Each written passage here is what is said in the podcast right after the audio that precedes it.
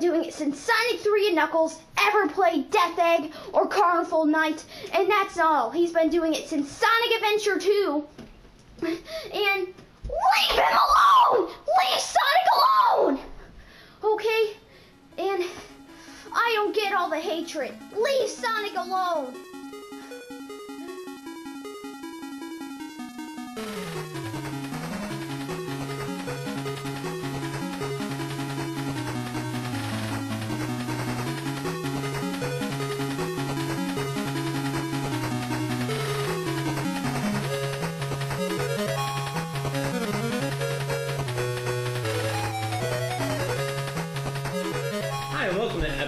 Episode 7 of New Nintendo Podcast XL. I'm Joseph Gray. And I'm Brandon Smith. Joseph, what are we talking about today? Uh, we're going to talk about Sonic the Butt Hedgehog. plugs. And we have a special guest. Oh, yeah, a special guest with us today. Uh, why don't you introduce yourself, uh, guest? Uh, my name is Chris, and I go by Burezu on the internet, and I love Sonic. Yeah, he's a real Sonic fan. Uh, straight up furry. Uh, I don't know if I'd say that.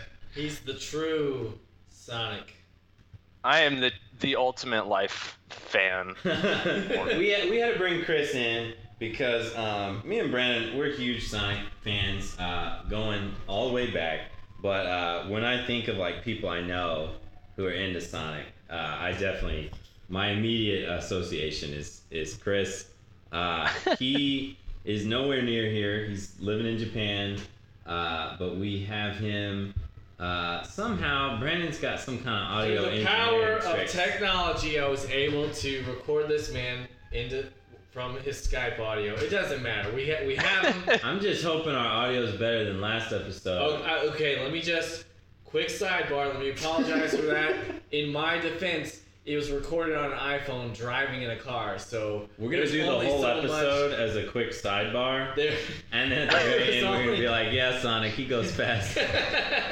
I'd also like to add the addendum that I'm actually in the same room they are. I'm not actually in Japan. Don't look into that U.S. government. seem like cool. I, my visa, you know, don't worry about that stuff. Oh. I'm secretly in the United States right now. All right, for legal. Re- okay. Oh my god. no. Documented immigrant in Japan. Yeah, well, we didn't say his last name, so they can search Japan for Chris's that are into Sonic. And they probably, I imagine there's probably a few. yeah. You know what? Prob- Okay, I'm already way off topic. Swear to God, we'll get back on topic. But Okay. since we're talking about Japan, um, when I lived there, I noticed that uh, it was. I guess it's anecdotal, but my observation was Sonic is less popular in Japan. Saw less merch, just less stuff in general for Sonic. Um, I think I would agree with that to an extent because where I think that Mario is predominantly like the main, um, you know, character, uh, or like, uh, God, what am I trying to say? It's more popular just as a franchise, but anytime I bring up Sonic or I'm wearing a Sonic shirt, it's constantly being pointed out. They're like, "Holy shit, okay. that white boy's wearing a Sonic shirt." okay, I So- see. Yeah, I, I I wonder if that's an aspect of just being foreign in Japan though, because I remember um, any interest I showed in anything Japanese, it was like, oh my god, you have a Frieza keychain. You know about Dragon Ball Z? That's wild. Like I, I would say though that Sonic, they do have like Sega Joypalaces, oh, you know. you're so right. So uh, Somehow and that just Mario in. doesn't have that yet. That's so, so, true. Yeah, Sega has all those big arcades. They're just everywhere.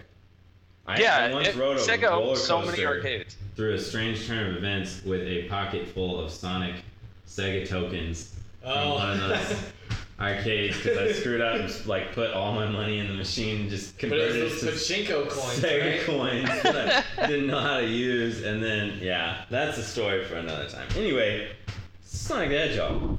Um, I guess first question to start us off, because we're all gonna have a probably a pretty quick answer to this. What was your first exposure to Sonic the Hedgehog? Uh, for me, it was definitely Sonic the Hedgehog 2 for Genesis. It's my first. My That's a uncle good had way a, to come in. he It's a had a good one. Genesis, which is now my Genesis, and uh, yeah, that was my just just my first exposure to Sonic was Sonic 2. Uh, Good job, Brandon. Yeah, that's a, that's a good one. How about you, Chris? Um, it was Sonic One for the Genesis. Uh, I remember. like, Well, I don't really fully remember it because I was like a little baby. Um, but we, my dad got the Genesis uh, day one, and it was packaged with Sonic, I believe, Yeah. at that time. Oh, Yeah. So, cool. watching family members play that is probably my first exposure. For sure. that's cool. So you like older family members were playing it, like your dad was playing it and stuff. Yeah, my dad was always um, pretty into games. Uh, like weirdly enough, like I mean, I think it fell out towards the end of his life, but Okay. like um, he was always buying the latest console. I think it was more of a way to like connect with me because I didn't really connect with my dad. I connected more with my mom. Yeah. Uh, but like video games were always a, a way to do that, and like incidentally, that's how I got a day one uh, Dreamcast as well. So. oh man, Nice. that's so cool. Was That's that cool. Packed in with uh, Sonic Adventure? Did that come with Sonic Adventure? No. Okay. It came with a demo disc though that had the first level. Okay. Okay. Oh man, with that orca, that oh, that's classic. That's Solid Okay. Systems. Yeah. what about you, Joseph? What was your first kind of exposure Oh to man. Sonic? Okay. I it's hard to say because it goes wi- like almost before I can remember. Um. It was, I think, my friend Mark in kindergarten had a Genesis, which also was ki- like kind of his dad's because we were so little. Yeah. Um, I played it over there. I almost feel like it all hit me at once. Uh, like at a really young age. The the Genesis game uh, is probably two because I remember Tails like right away. Okay. Yeah. And then, um, but it's kind of a blur. Uh, I, I could make a blue blur pun, I guess, but I'm not going to. Um, it was the game, but I didn't have it myself. And then it was the cartoon was also on, and I was watching that. Um, the comics were at the grocery store yeah. like and readily available and pretty cheap and i, I would usually get them uh, but i would get random issues just like whenever we happen to be grocery shopping Yeah. um, and so i would say it was a comment for me it was a combination of a friend having a genesis uh, the show being on and popular and uh, the presence of the comics Sure. It's kind of hit me all at once Yeah. I think I like when I started getting like uh, cognizant of like my thoughts and stuff and Mhm. whatnot. I think that's probably how it all happened to me as well. Like it was a mass uh, assault on all the media fronts because like the comics were relevant ever since I could remember uh, video games and television show, of course. Like I watched the show before I'd go to school. Yeah. Cause and then like Woody Woodpecker would come on after it, I think, or something Oh like that. Oh my god! I think that's- you might be right. Yeah. For some reason, there's like you just awakened some like dormant connection between those two cartoon characters in like that was in me somewhere. That's wild. I mean, to be honest, as a kid, I always wanted there to be like a Sonic game that featured Woody Woodpecker because it so didn't. wild. This is you something know. I never thought about. It never like crossed my mind that like oh they're different franchises and they, you know, don't even Yeah. communicate with each other. Like it can't happen. It's just like oh these are two anthropomorphized characters like Yeah. on after each other. Why aren't they in the same game? I think Woody Woodpecker was doing something around that time because I feel like that same friend Mark who had the Genesis had a Woody Woodpecker like plush toy that was sort of the same style and size as the Sonic toys that we ended up having. Yeah. Yeah. Huh. Weird. Like. Woody, featuring Woody Woodpecker. Oh God. Oh man. Um. To be honest though, I see Woody Woodpecker shit here all the fucking time, and I I, don't it. understand. Oh, I don't man. know. That's awesome. I remember when I, last time I was in Japan, like I just saw so much like Lilo and Stitch stuff. So Yeah. the fact that Woody Woodpecker is popular there kind of doesn't surprise me for some reason. I don't know why. um, but I want to talk about Sonic, like who Sonic is, what makes up Sonic. Because kind of when he first came up on the scene, he was just like this fast, kind of sassy, uh, character that had this like '90s attitude. You know, very just like here, well, here I am. Watch me go. You know, like. So like, what do you guys really remember about like Sonic, like especially like early Sonic, like in the in the Well- '90s, like his general just like '90s aesthetic, like how Sonic was back then.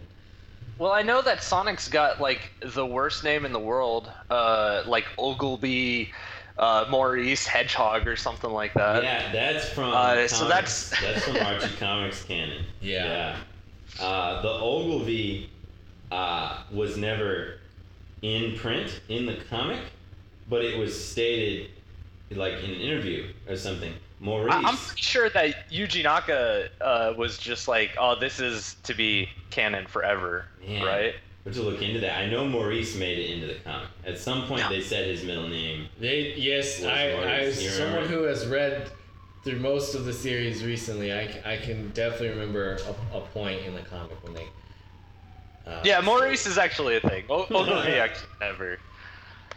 So like, but Sonic, as just a character itself, like, uh, we have some notes here. It's just Well, like he was like an alternative to Mario. Like Mario was just like really sincere and straightforward, like Yeah. woohoo, like Absolutely. jump and and stuff. And Sonic was like so like he's a period piece. He's a '90s a- like animal cartoon mascot Mhm. who's sassy. Uh, he's got kind of a bad attitude. He's not waiting for anybody. yeah, he doesn't have Uh, time. Yeah, he's too cool. He's He's very much to a product of his time. yeah, absolutely. Um, he uh, apparently was based on Bill Clinton. Uh, Huh. They said uh, Yeah. Naka and like um, Naoto Oshima said something in an interview that was like his personality is based on Clinton's like get it done attitude at the time. Yeah, and I believe that there's even like images of uh, Sonic drawn with like a saxophone because Yeah, gonna Bill s- Clinton famously knows how to play saxophone. Oh, early, yeah, early. I definitely uh, remember Sonic playing a saxophone with sunglasses. Oh Same- yeah, same as Bill yeah. Clinton. Early concepts for Sonic. Um, he was supposed to be in a band, and he had the the animal friends were like his band members, and then he had a girlfriend that was a human woman named Yep. Madonna. Whoa. You can Polly. look that up. There's like these old concept sketches, and that yeah, because like, uh, Vector came make from it. that. Yeah, yeah. Vector was one of the animal friends. The Vector the crocodile. Okay, I didn't know that. Yeah, real weird. And it's basically it's kind of the animal friends, like the little critters that come out of the badniks when you smash them. Yeah. like early on they kind of conceptualize those as like being his friends or whatever and not as much just like little animals that aren't human like he is That's so crazy. yeah really weird i think honestly that's where like sally acorn and the characters that ended up in the saturday morning sonic animated series Yeah. That's kind of where they are adapted from too. Like uh, the little animals that come out of the badniks because they looked anywhere for story. The story in japan was different than the story that we got in our instruction booklets in the Really? united states. Yeah. They in the united states they wrote up this whole thing about like um, the planet mobius and stuff and Okay. dr robotnik. Yeah. um, and because they just basically disregarded the story from japan What was the What was the difference between Um, ours and Japan? I mean, it's really shifted more toward the Japanese perspective on Sonic now, okay. um, where it's like an unnamed planet, presumably some version of Earth, and uh, you know the bad guy's called Eggman from the get go, um, and I don't know where did Sonic live? West Island, East Island, South Island, something like that. I, I guess. They didn't have. I think it those are Dragon Ball Mobius. locations. Uh, Like City.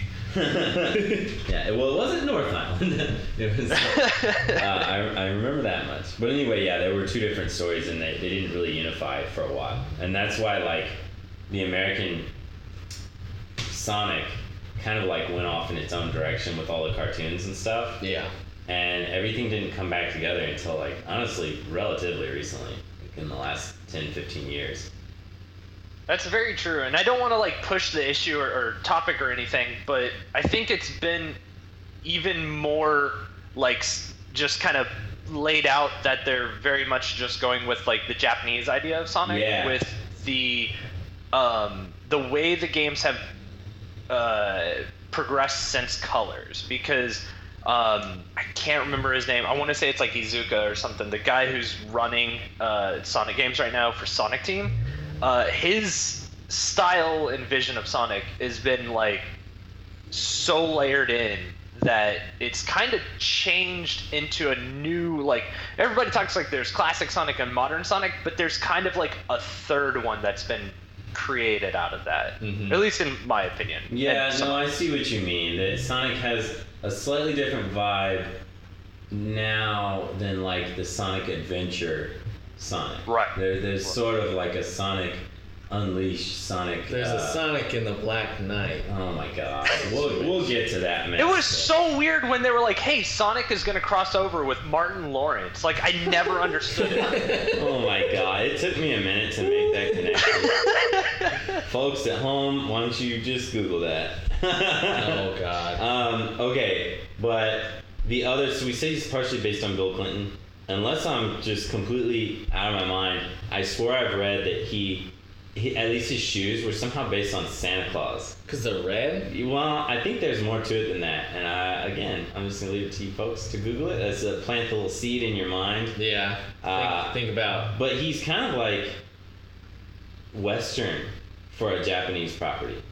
Like he's based Yeah. on Bill Clinton and Santa Claus and stuff. because he was kind of seen more as to market to the West, because the West always has that kind of more attitude, um, in-your-face kind of personality, as opposed to how I don't want to say like conservative, but I guess like how internal, you know, quiet the Japanese are. Yeah. Oh, definitely. Yeah, Sonic was just flies in the face of that. Well, yeah, he point of just it. he goes fast. He like stuffs stuffs chili dogs into his mouth, and you know, it's just. I'm so glad you said mouth. wow, there's some more oh, out there. man.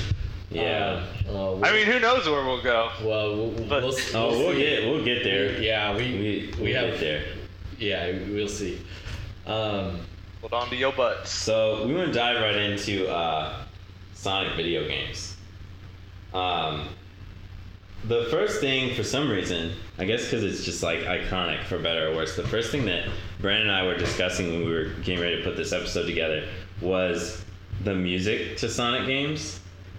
Um, So good. yeah, it is. It's good. It's very but it good. goes to some wild places. Like the first thing I think of is like, oh yeah, the music that's in the Genesis Sonic games. see, I don't because uh, as soon as the Sonic music comes up, the first thing I think of is Sonic Adventure 2, City Escape, rolling around at the speed of sound.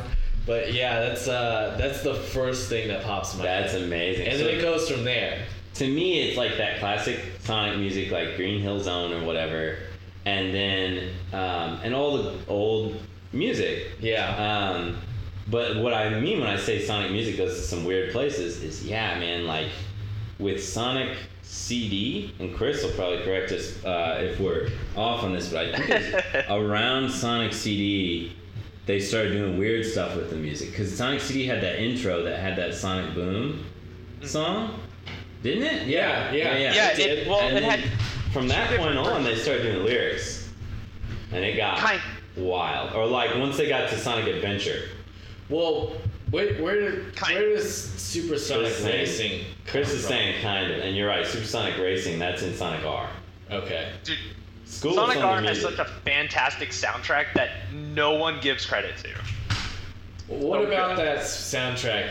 Because I honestly I don't know a whole lot about Sonic R. Like, uh, Not many people do. It wasn't a very good game uh, per se, but it its soundtrack is just so upbeat and just like it, it has that like in your face like this is Sonic R like no other game sounds like this. yeah. like, kind of personality to it, and it- it's just that the catchiness of every song in that game makes it. It's only like five tracks long, I think, like music wise, but like every single one of it is just like, so good. That's a um, Sega Saturn game, right? Uh, yes, it is. Okay. That and there was that weird fighter fighting game that had. Yeah, Sonic the Fighters. Oh man. So, what? What I the love- hell happened It's called to Sonic? Sonic. Sonic the Fighters. Yeah. What the It hell happened be- to Sonic during Sonic? I mean, during Sega Saturn. What a weird era. They almost Yeah. did that Sonic game that was like, uh, it was like Mario Galaxy, where it was Sonic like, Extreme, yeah, and then it was canceled. where it was like it, everything was sphered. Like, Yeah. In, in a Mario Galaxy sense, but even like it looked like you were watching it through a fisheye lens almost. yeah. It looked interesting, really. Yeah. There's still a lot of projects trying to like revive that as much as possible.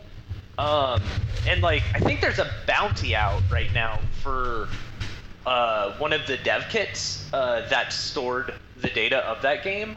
Oh man. But Sega has I- a whole different approach than Nintendo on that stuff. They're just like, yeah, cool, whatever. Fan games, go for it. Yeah, they. Uh, Uh, That's interesting. Yeah. Um, well, what are your um, favorite? What are your favorite uh, Sonic music tracks throughout history? Not counting cartoon stuff, because we'll get into that. But from the games.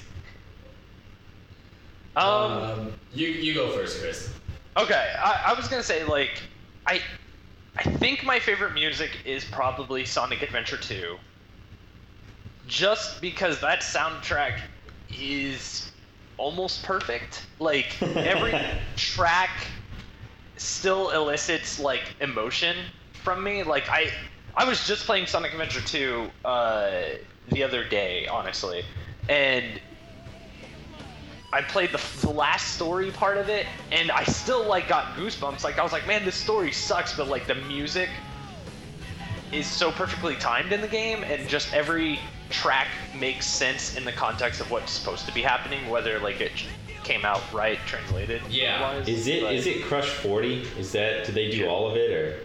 Did yeah, they they did all of it. Jun Tsunoe, uh, I think I'm probably pronouncing his name wrong, and I I know Japanese. I just can't remember his name right now. But uh, he was composing the music at the time still, so uh, it was still Crush 40, and then he is a part of Crush 40. So yeah, it was all Crush 40.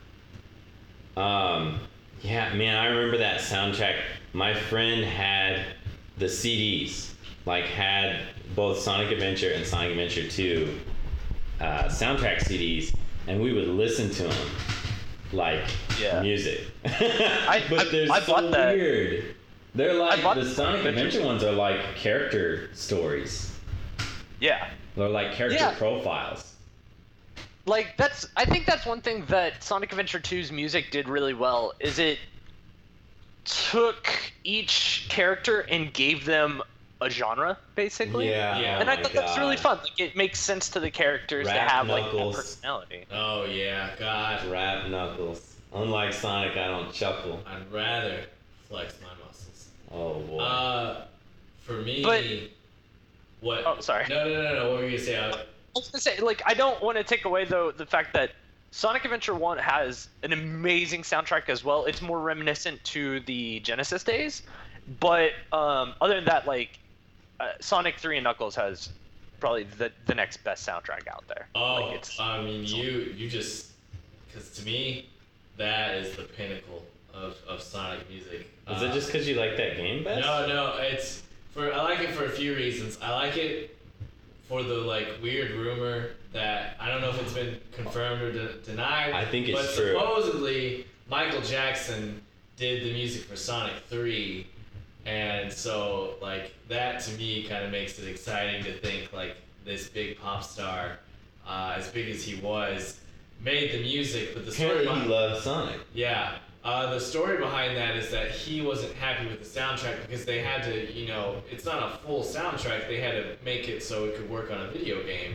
So I think the story was that he didn't want to be credited, but I'm pretty sure that Michael Jackson did that soundtrack.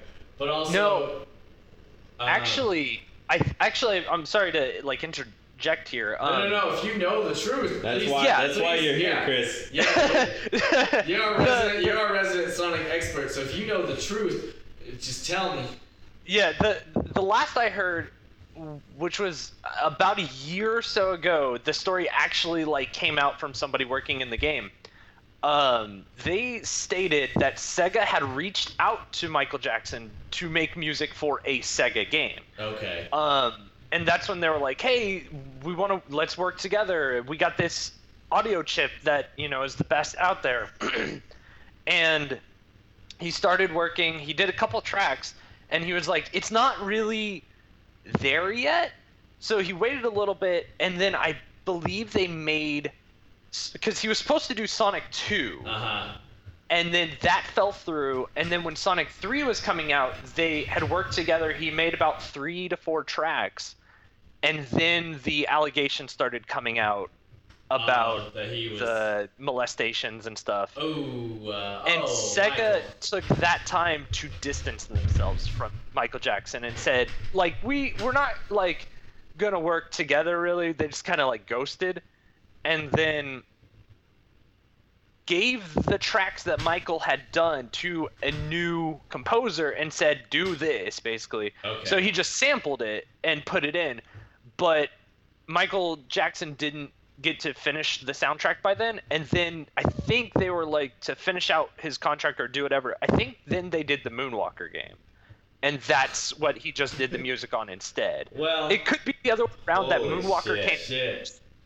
Uh, and then they were going to do Sonic because he had done Moonwalker, Uh huh. or they, to fulfill like a contract or obligation, they did Moonwalker after. Yeah. I, I can't remember what order, but it, all of that is the story. It's just it may be a little out of order in timeline. Re- regardless. That's wild. Uh, so I guess, despite Michael not working on it, I still do like that soundtrack a lot. Um, I think of the uh, Mushroom Hill Zone music a lot. I love the way that Uh, level looks. That that pops into my head, uh, and then a lot of the music from Sonic Three, uh, especially the there's a snow level. I can't remember the name of the zone, but uh, it starts out with Sonic. Ice Cap? snow- yeah, Ice Cap Zone, and Sonic starts to uh, he's like snowboarding uh, down like this hill, and it's just fucking cool. I think about Which kind of started the trend of Sonic on like a snowboard-like object in almost every game since.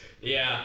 Um, I would say that Sonic 2 is also very memorable for me, uh, just because that was the first Sonic game I played, and a lot of the music, especially uh, Chemical Plant Zone, and uh, and then I would say the Sonic Adventure games, both the music, like I think I have so much nostalgic memory with that. Uh, there's one time my friend Simon, he had his GameCube hooked up to his big screen television uh, in his living room, and he had the uh, Eggman theme on from Sonic Adventure 2, and he was dicking around and he flung his controller and it like cracked the screen, but it was just one of the funniest moments. So like when I think of that that song, I am instantly transported back to that moment. Which my which Eggman? The, the one that goes, "I am the Eggman." Yes, yes. That's what I am. Is that true? Is that Adventure 2? yeah, Sonic. That's one Yeah. of my favorite Sonic tracks ever. That's a good one. Um, It's so weird. well, what about you, Joseph? What would you say is your Oh, my top favorite Sonic track is from Sonic Triple Trouble for Game Gear, okay? uh, Sunset Park Zone Act 3. It may seem like oddly specific, but uh, I don't think I'm the only one. Uh, it, it's around on the, if you look it up on the internet. Um, I think I've It's heard remixes. really good. Sunset Park Zone Act 3. Uh, in the game, you are, it's kind of a level long boss fight Yeah. where you're running along the back of a moving train. And uh, there's all kind of obstacles. And then when you get to the, the head of the train, like the engine, it is a badnik. So, like, I guess the whole train is a type of badnik. So, it's like a pretty epic scale for a Game Gear game. Um, and then the song just rules. Um, That's awesome. yeah, it's great. Um, and you know, it's Sunset Park Zone, so it's there's the sunset, and the graphics are just really cool considering it's Game Gear, which doesn't have the best graphics. Um, yeah, that's that's by far my favorite. And then I like the Sonic Adventure 2 soundtrack, but for me, it's more like from a humorous standpoint. Like I can listen to those songs and just laugh. Like Escape from the City Yeah. uh, just cracks me up. Um, the idea of Sonic all sassy, like basically trying to escape military police and jump out of a plane and crash over cars and stuff on a, Yeah. on a snowboard going down, going down the street in what looks like San Francisco, and it's that song about escape from the city, follow me, set me free or something. It's just great. It just it gets me every time. I love it. Um, I also To be wanna- completely honest, that soundtrack, Sonic Adventure 2, is like I, I get hyped for every song. Like it's not even like an ironic thing. It's just like no, every song just gets me like so hyped. I'm so ready to go. man. Yeah, it's, that's it's my soundtrack. That's man. great. Um, I want to bring up also real quick the uh, drowning music uh, from Sonic uh, because my dear friend Joseph, uh, that was his alarm uh, to wake Forgot up. about that. Uh, that but it was, was- years ago. This was years ago, but it was also every time his mom would call. oh Uh, that was the ringtone Yeah, that's that true. he used. Uh, so he was like, "Oh, my mom's calling." that old LG touch phone. Got yeah. five seconds to pick it up. yeah. Oh man, So, but that. that's a blast. From So the that's past. just another one I remember, and then as well as uh, everybody's Supersonic Racing. So like I've talked about that one a little bit before, but just like I mostly know it because of meme videos, but we'll get into memes later. But that's that's just another that's another that's just another song in the Sonic music.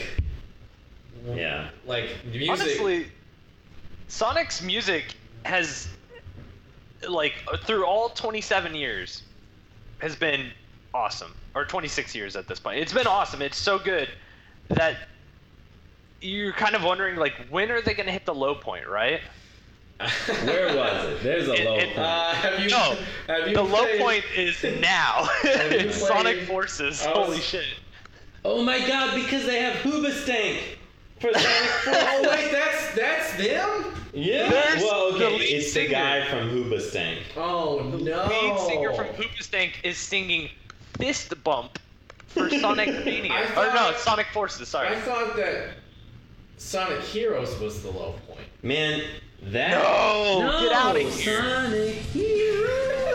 I That can't. song- I can't. I can't with that song. You could play that song on loop for the rest of my life, and I would not get tired of it. Oh, I love it. God bless you, Chris. I love it. All right, but no, can we talk up? I'm way ahead of us now, and we're gonna have to we're gonna have to loop back around to where we were at. All By but bringing up Sonic Forces and Hoobastank just makes me think about. Um, I feel like that perfectly represents the directions for both Sonic Forces and Sonic Mania. Sonic Forces has a song called Fist Bump featuring the guy from Hoobastank. Sure. Meanwhile, Sonic Mania uh, has music reminiscent of the the old Genesis days Mhm. and is releasing a like collector's vinyl record that's like cool and see through. So it's like which direction you know like which direction is more relevant and like timely to 2017 I mean, I think uh, do people want to hear I, I don't even think it's necessarily that. I think it's just like the core audience range. Like Mania is very clearly for us, so we want the older music. Well, kids today, I guess, are still listening to like really Hoobastank? grungy emo No, rock. but- They're not listening to Hoobastank. Well, I know that much. no. Oh my god. All right, all right. So go, going back on track. Um, Let's run over the loop and come back later. Yeah, right. That's It's a very. there you go. it's a very you made Sonic- it. You made it Sonic. Yeah. Um, what about some obscure Sonic games? So of course, like we don't need to educate anybody listening. Like, kind of is familiar, I'm sure, with Sonic the Hedgehog Yeah. in general as a franchise. But what are some games that we played um, or or are familiar with that people, unless they were ate up for Sonic like us, probably don't know so much about? I would say, and I mean, I'm sure people know about this one, but Sonic Spinball wasn't as popular as like definitely. Brother, I had it. Oh, I had it, but I. you and me and maybe a couple of people were the only people I knew. Chris, did you have Spinball? Yeah, I had Spinball, but I think it was more popular than you think. Maybe, maybe that was just me. That like, was a It's that just was an my American game too. Yeah. That and Sonic Yeah. Mean Bean Machine were both. Mean Bean American Machine, I would say, was probably more, um, you know, hidden gem Yeah. than yeah, anything. But for sure. I just, I don't know. In my experience, Spinball Well, was not- Spinball has Sally Acorn, Rotor the Walrus. Is that it? It's got. I want to say characters. Antoine's in it, but I can't remember. It at least has Sally and Rotor in That's it. So they have made video game appearances, but it's because the cartoon was hot and it was an American Sonic game. Mean Yeah. Bean Machine is just Puyo Puyo reskin Yeah. with Sonic Adventures of Sonic the Hedgehog cartoon Yeah. aesthetic. Um, and then I know this isn't like I know people know about this one, but I played 3D Blast for the Genesis, I'm the, the. Genesis version, which I guess apparently is the word. Like, I guess that game's not good. I did too. But I loved had, it. I had that. It's not good at all. Yeah, apparently, I mean, there's a, a slightly better version on CD, I think, but I had the cartridge, so Chris, did you play 3D Blast? Yeah, um, I played the Genesis one as well, um, and it never really registered to me that that was like the inferior version until many years later when you sold me your Saturn, and I oh bought my god, that's where my Saturn. Sega Saturn went? I sold Yeah. it to you, I forgot. oh, that makes me happy. Yep, and I bought uh, Sonic 3D Blast for it, and it's still not a great game. Yeah. but it's way better. I believe that. Saturn. Yeah, that's, I why, even- that's why I sold you the Saturn. I collected all the Chaos Emeralds in it, and it didn't matter. No. It doesn't Yeah. matter. You don't turn Supersonic in it, Mm, so yeah, it was whatever. ill conceived. Uh, I mean, what what what about you guys? Like, that's about as far back, like as far as obscure for me. Yeah. That's obscure I've got- for me. and That's okay. not even that obscure. So My from from least obscure to most, I would say some of my very favorite Sonic games, just because of my childhood experience, are Sonic Triple Trouble and Yeah. Sonic Chaos for the Ah, Sonic Uh, Chaos. for the Sonic uh, for the Sonic for the Sega Game Gear. I finally played Triple Trouble on Yeah. on 3DS. It's good. Yeah, I love it. But I Um, didn't know about it until that time. I didn't have a Genesis uh, as a kid. I did not get a Genesis until the sixth grade, the seventh grade, when I traded a holographic Blastoise card to one of the Bootsy twins for a. Sega Genesis. So I was That pretty late was to that game. probably a good trade. Yeah, it was. Yeah, on your part. Uh, 'cause- Beckett Pokemon Collector said that that, uh, that that that Blastoise was worth fifteen dollars. Oh, my, So, oh, yeah. I guess I guess uh, uh, uh, that fucking Sega yeah, was worth fifteen dollars. sure.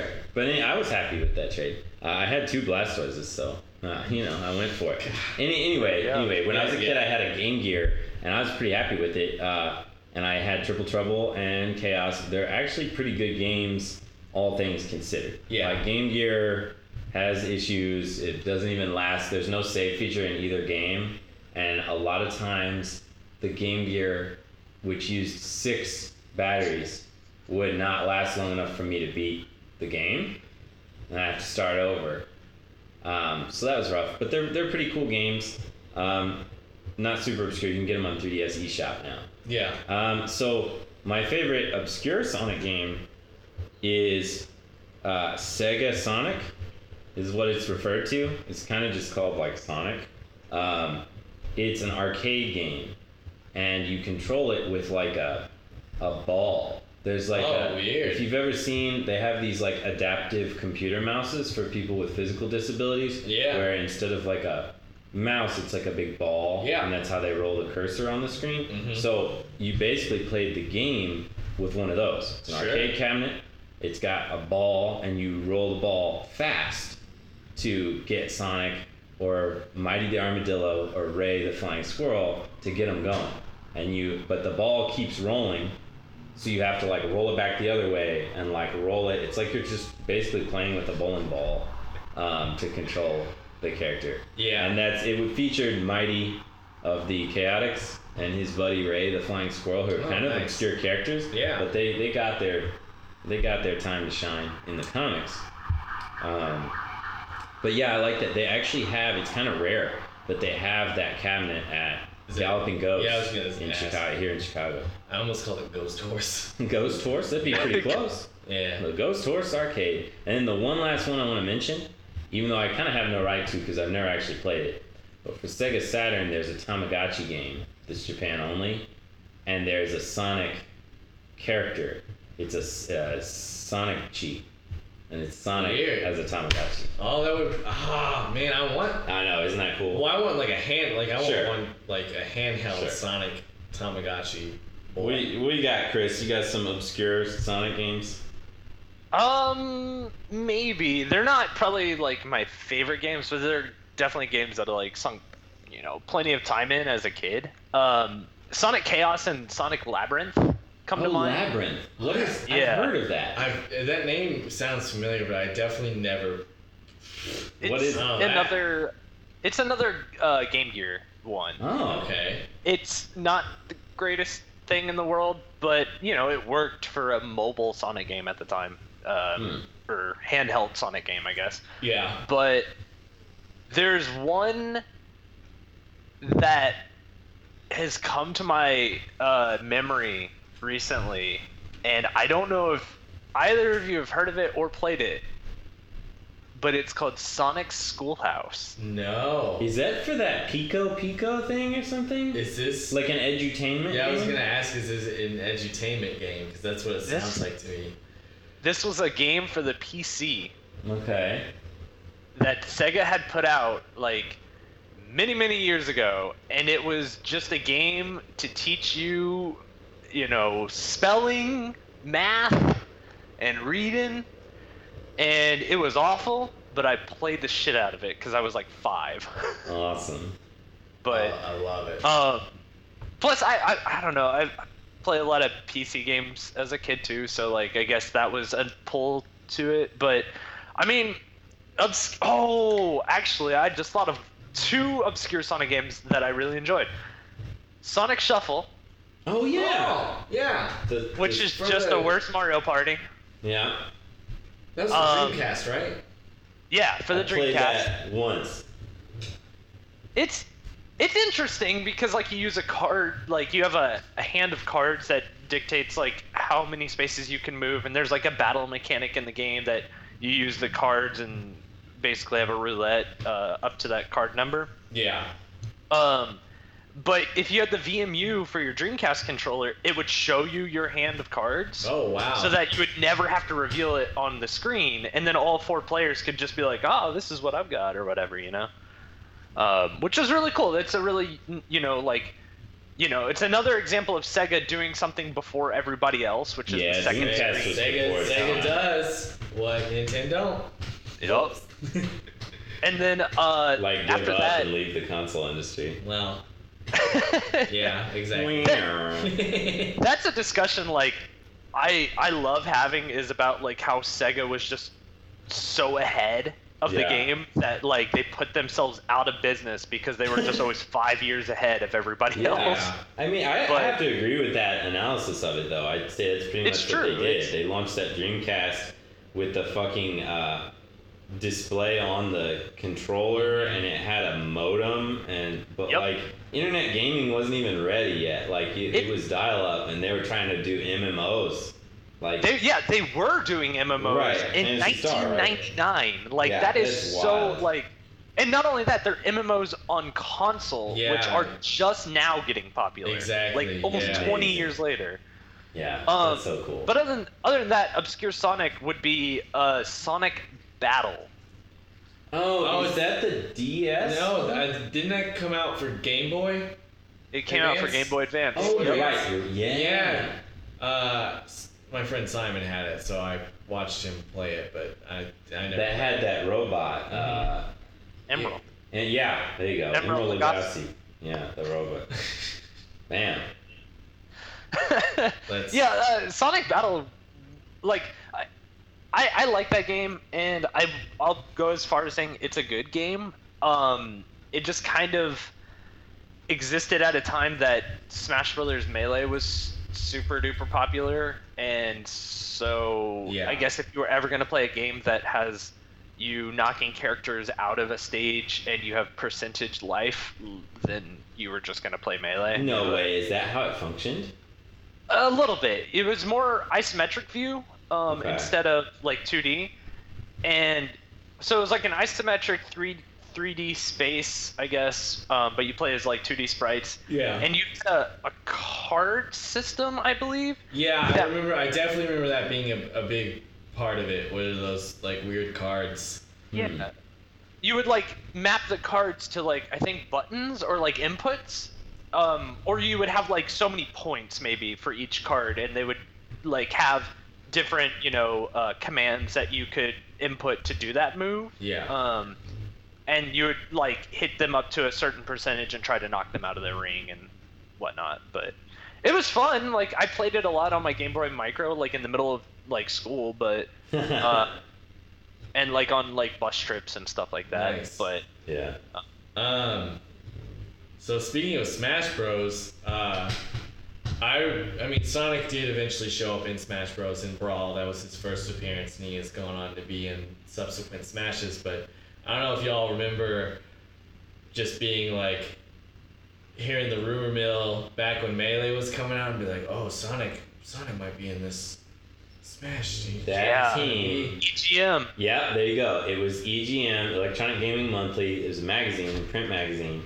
Uh, it was very popular at the time, and they would do April Fools every year, Yeah. and would fool people every year when they would come out with some unbelievable story Yeah. That only they're running, and none of the other magazines, in their April issue, and then all the kids at school would immediately accept it at face value. Um, and I gotta remember reading about how Sonic and, and Tails were gonna be in the new Smash Brothers. That's so. uh, and you had to do some kind of trick to unlock them or something. sure. Oh yeah.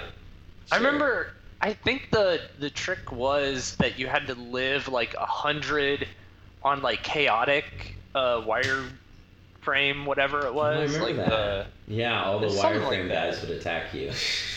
That just sounds ridiculous. Yeah, I'm sure so many people tried really hard to do that.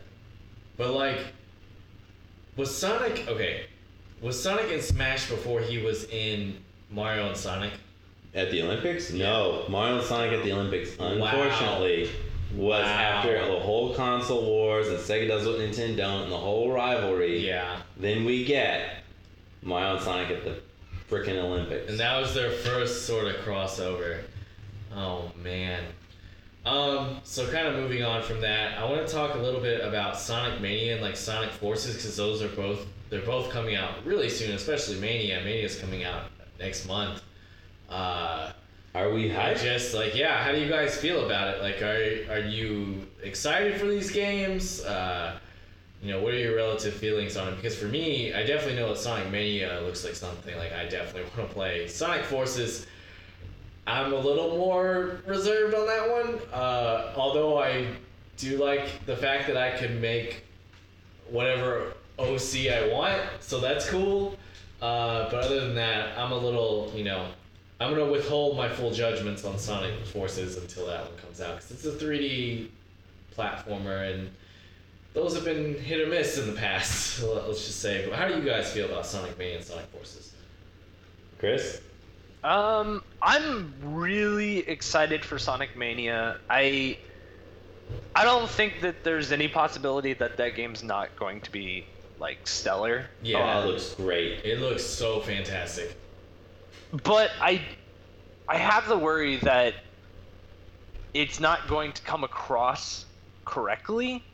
Um, because there's a lot of times, especially you know in this day and age with video games, that a lot of people are like, I want them to just do another Sonic, you know, or Mario or Mega Man or something. Sure. And those games are like they'll do it and they're competent games, but the nostalgia and how you thought it used to play doesn't resonate the right way and then those games end up being like well they weren't good they weren't because they didn't do it exactly the same way it was supposed to be and it's like no they did it just those are how they played back then they're just not the same today. They don't work in 2017, you know? Sure. And that's my biggest worry with the game. I think that the game is going to be good. I think I will love it, and I think that most critics will probably enjoy it. But I think uh, Crash Bandicoot, uh, to kind of sidebar this, but Crash Bandicoot just released a new thing, right? Yeah, and there's Yeah, so I've many articles. all over my N. Sane Twitter. trilogy. Yeah. So many articles of just is Crash Bandicoot the new Dark Souls? Is it was it this hard back in the day? And it was like, yeah, it was. It was it was a hard game back then, but at the same time, if you play it today, the game isn't really that hard anymore. It you know, we have harder things and we we know how controls work a little bit better, and especially with the controls that we have nowadays, they're not going to be as uh, restrictive as they were back in the day. Mhm. So, you know, there's the game feel has completely changed across the board, and they may be a little bit easier if you play the old, you know, versions of it. If you pop in the PS2 or like the PS1 disc or whatever, Yeah. And so when they updated it, it may have felt that way. They of course changed some systems and stuff that you know made it harder because collision detection and whatnot Yeah. changed. But for sure. that's that's my point is that people look at those games and say well they're not you know they didn't feel that way and i think that's what shovel knight did well is it delivered a game that felt like an old game but did not play like it at all like those Mhm. games it does look like an old you know nes game it plays similarly to an nes game but it, it ha- the game feel is completely different and modernized to a you know modern day game and that's Shovel why shovel knight good works comparison. instead of Yeah. sonic mania or, or well you know maybe sonic mania not but like mega man 9 and 10 Yeah, yeah. Uh, Mega Man, I, yeah, that's a good thing to bring up, especially with Mega Man 9 and 10, because those are both fine games, I think. I Even liked it good. a lot, actually. Um, I, I, my hope with Sonic Mania, I think that there's going to be enough modern mechanics in it to make it stand out. Yeah. And not just be, you know, oh, it's it's not just some full like nostalgic trip. Like definitely, there is Yeah. nostalgia is a big influence on this game even being Yeah. made in the first place. But I think there's probably going to be enough modernized mechanics to it that you know it'll be a good game and hopefully it'll like just stand out. Like, yeah, that's far that's what we have to hope for. Is for a Sonic I- that is everything we loved about the Genesis games, but updated and fresh, but without losing the feel. Yeah, exactly. and I, That's a I don't really want to spot to hit, slam probably. Sonic Team, but the fact that Sonic Team is working on it and it's Pagoda West and Christian Whitehead, yeah. Yeah. I feel a little bit better about the game coming out, you know, correctly. 'cause- Uh-huh. that's sad, But- but true. So Um, but how do you feel? Meanwhile, Sonic Team has Sonic Forces. Yeah, I was gonna say, how do you feel about Sonic Forces? I, I was, I, I was really excited for it, but every day that it goes on, and the more I read about it, the more I hear about it from people in the industry that have played it, I'm a bit more apprehensive than I was. Sure. Um, because I, I and I think it comes down to the whole there there are three Sonics now. There's modern, classic, and Dreamcast, and I I think that the game is just not made for me, and that's fine. Um, I'll still probably enjoy it, uh, you know, to an extent. Uh, I think the character cr- creator thing is uh, amazing. I think that um, it's a really interesting thing to do with Sonic, especially with all the OCs out there and all Yes. the fanfics. Yeah. Stuff. We we'll get to that a little later, but yeah, I just wanted to, you know, ask you like, you know, Yeah, don't but- you want to don't you want to play as Cold Steel the Hedgehog?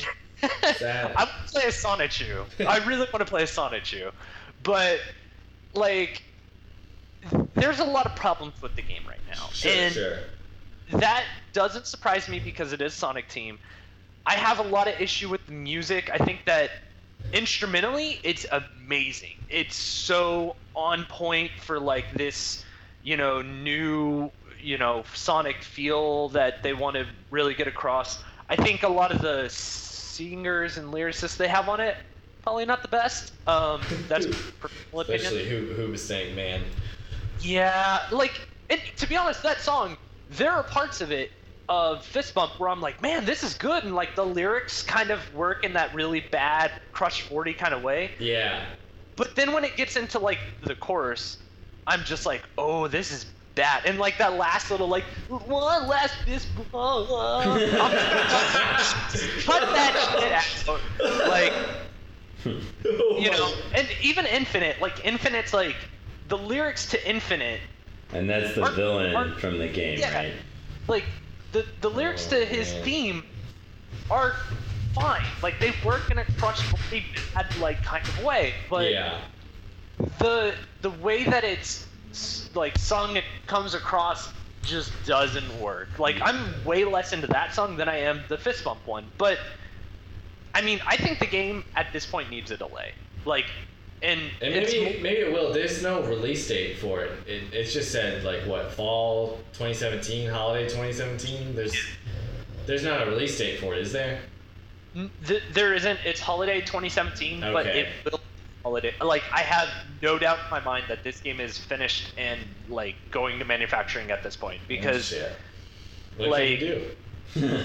well, look, I think it's genius. I think it's genius because they just can't seem to make just a great new Sonic game. They they've gotten close to making some good, more recent Sonic games like Generations, where people are like, yeah, that's that's that's pretty cool. That's all right.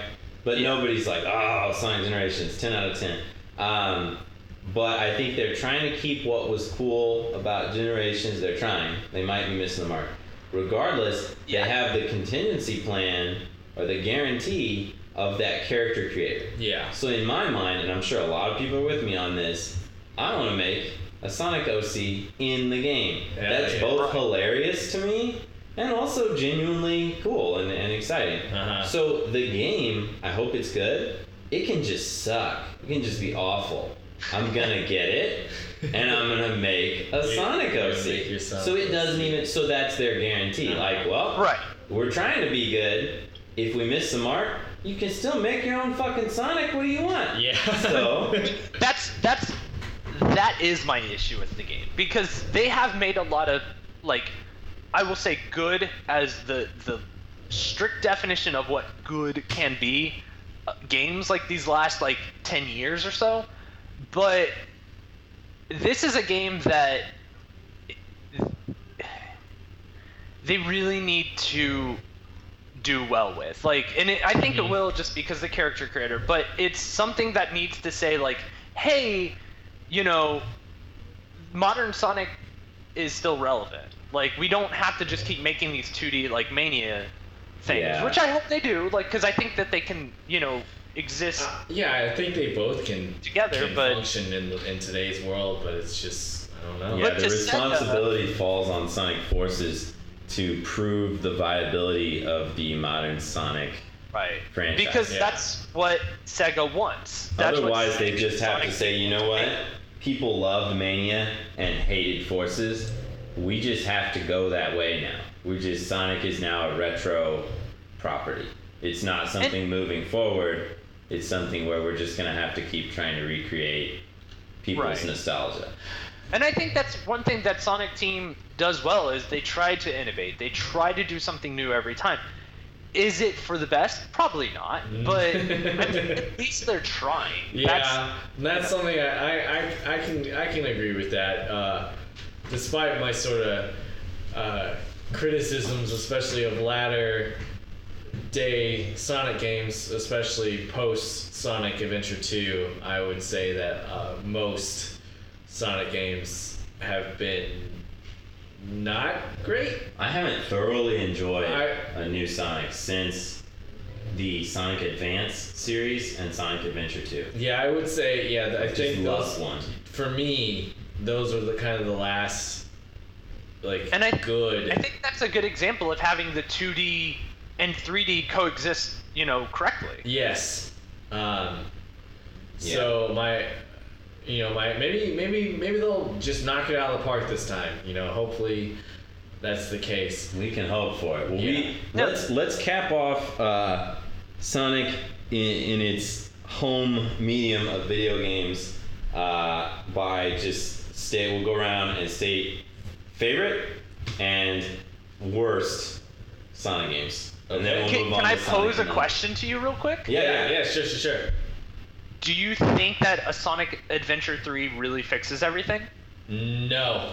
Well, if it were great, Yeah, I mean, if- yeah, that depends on if it were just really awesome and good. Name- but I don't know it would be. Name alone would not make it a good game. Just because Certainly it's not. Sonic Adventure, like because they've made games like Heroes Sonic- was a little bit Sonic Adventure 3. yeah, and in some I didn't ways, think but was even, great. even games like Sonic Unleashed and Sonic and the Black Knight, like I don't granted, think you can compare those two. well, okay. You just- Those you games- just did those- dirty. Those games have weird ass mechanics, but at its core, it's Sonic moving forward in, in a 3D environment. I mean, Sonic. That's not true though. It's a little bit.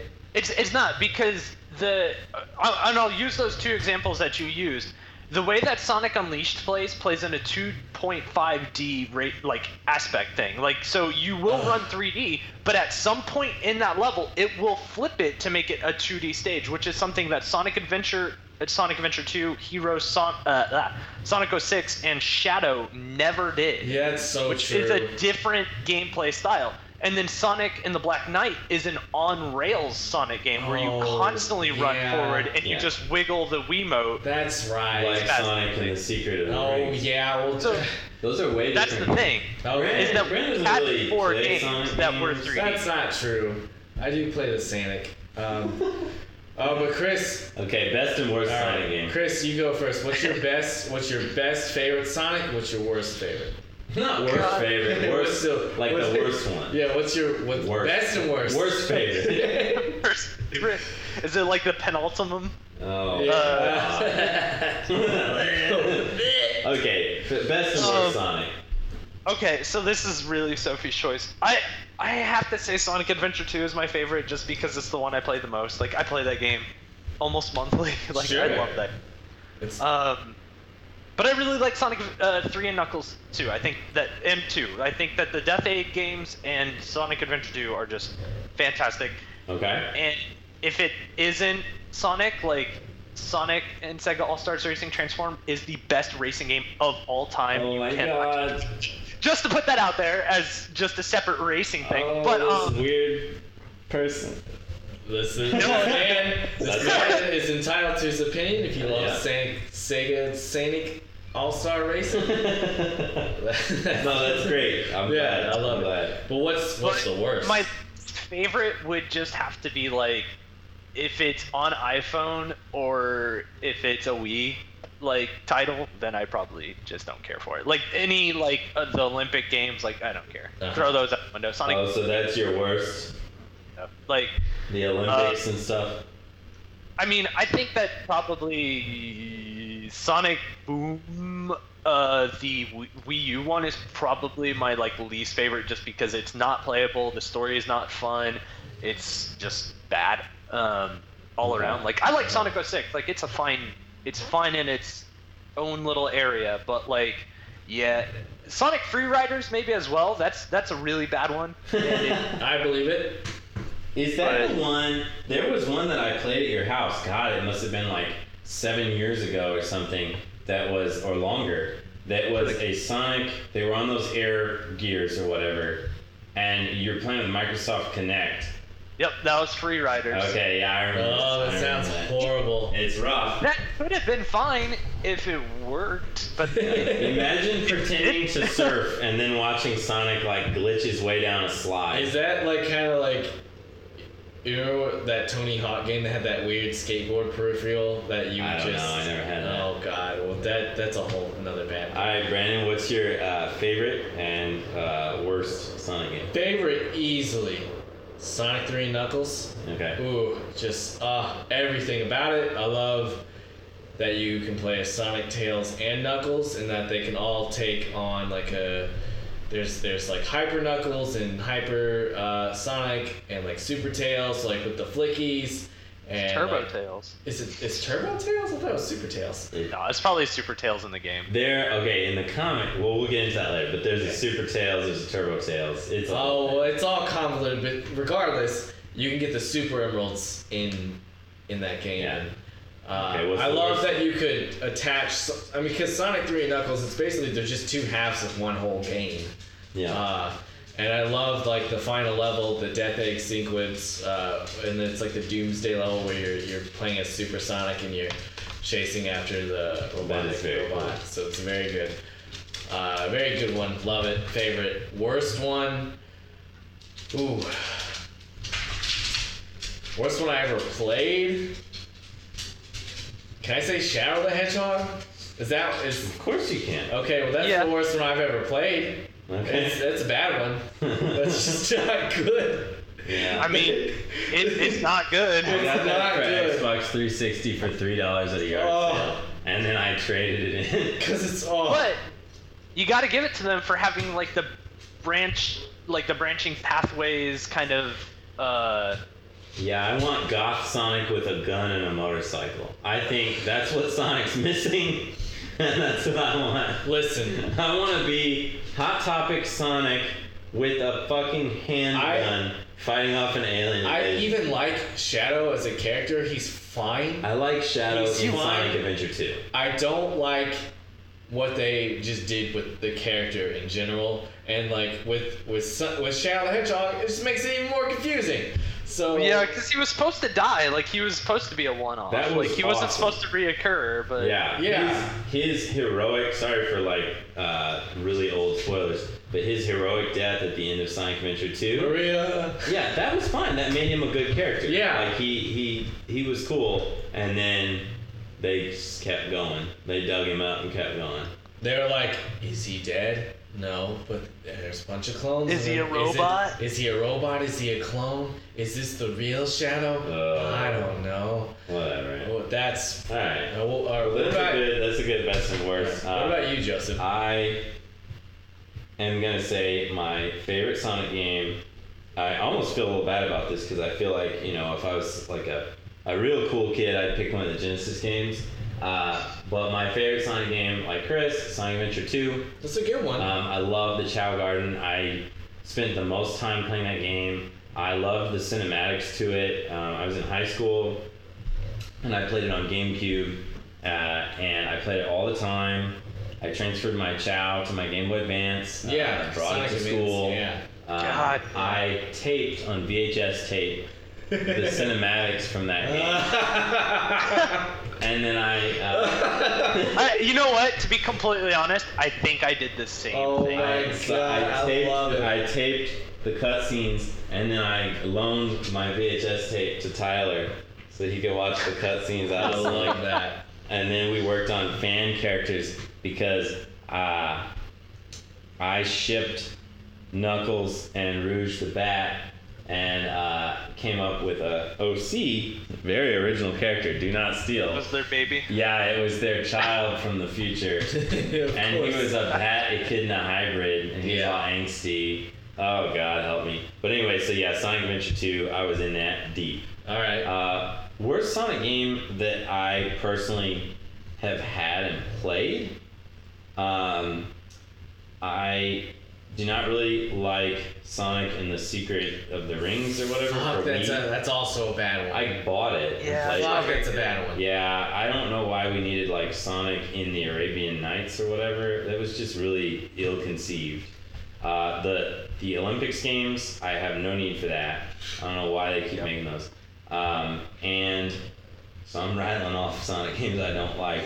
Uh, the I guess yeah, I should I should cut. That's that's the worst Sonic game. Okay. I'm gonna say is probably. Uh, ooh no, one more that I don't like. This is controversial because people said this was good. Sonic. Uh, what's it called? Sonic Rush for DS. With I never Blaze played the that Cat. Oh, really? Yeah, I don't like that. Wow. I I know. I, think the game is fantastic. I like, know. I, everyone does. So this is definitely like a um, like a counterpoint opinion. But Yeah. I What don't you Uh, like about it? okay. Yeah, I'm curious. I'm This, so. Chris and I have had this. We've been through this before. I hate Blaze the Cat. Oh, get uh, out of here! yeah, I this interview, this whatever, I this know, is he's about to hang up on us here. Uh, I, I do not like Blaze the cat, even though she's purple.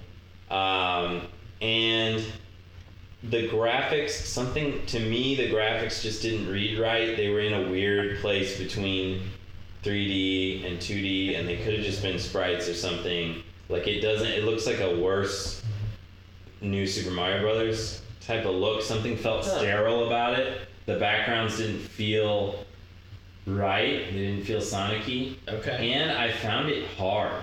Like I couldn't really progress in it. And that hasn't been a problem for me in other Sonic games. Yeah.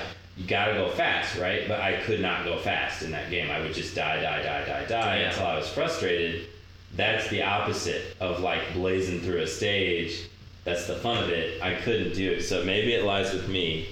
But then, you know, and Blaze bothered me too because I'm like, I don't need I love Blaze. I, I know you do. I'm so sorry, but she's. I'm yucking your yums, but she's this princess cat from an alternate dimension with too much clothes on for a Sonic character. oh, so like, if she yeah, was I'm not more trying to big, if see you this wanna cat objectify naked. It's not like that. character- But just like her character design, she looks like an OC that snuck into a Sonic game. Yeah. She, I, I like that though because it kind of drives home that she's not from this world. I, I like that as a as a take on why she's the way she is. Yeah. I think I I hear you, so that I'll take that in consideration. Um, but yeah, and, oh, and she's pyrokinetic. She's like a, a Mary Sue. Like she has like uh, fire telekinesis. It's wild. Like I don't even. I, I will say that like my online handle at the time when I learned that that was the new character's name, I was so pissed. I know. I remember. I had this conversation because what's uh, we're derailing, but this is worth talking about. So you're uh, Blaze or Burezu, uh, but it was originally it wasn't Blaze the cat. It was what? uh, TK is the kitsune because I Oh, was right. a weeb Yeah. I or love am it. a weeb. Yeah. I love it. You get to, you're a legit weeb though. 'cause You live in you're in Japan. Japan. You get to What do be, you?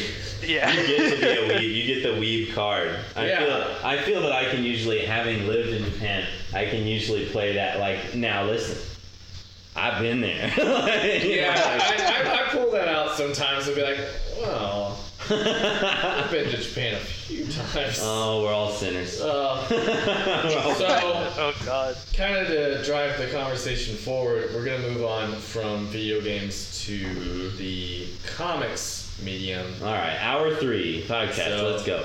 That, it's fine. We're actually doing. It. We're making pretty good time. Uh, Cartoons, Sonic Hedgehog cartoon shows. so yeah, cartoons first, then Around hour 25, we'll get into like the deep, gritty, like hentai and all that. Sonic Deep Oh Web. well, it's All right. coming. Uh, yeah, no, no, we'll get there. Uh, but for cartoons, what is the oldest one? Adventures of Sonic the Hedgehog. Did that come first? It's the one I know the most. Okay, that's the goofy Looney Tunes like slapstick cartoon.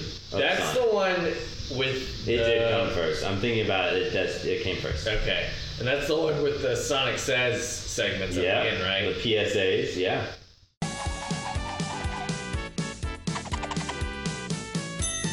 Kids, there's nothing more cool than being hugged by someone you like. But if someone tries to touch you in a place or in a way that makes you feel uncomfortable, that's no good. It's your body. No one has the right to touch you if you don't want them to. So what do you do? First, you say no.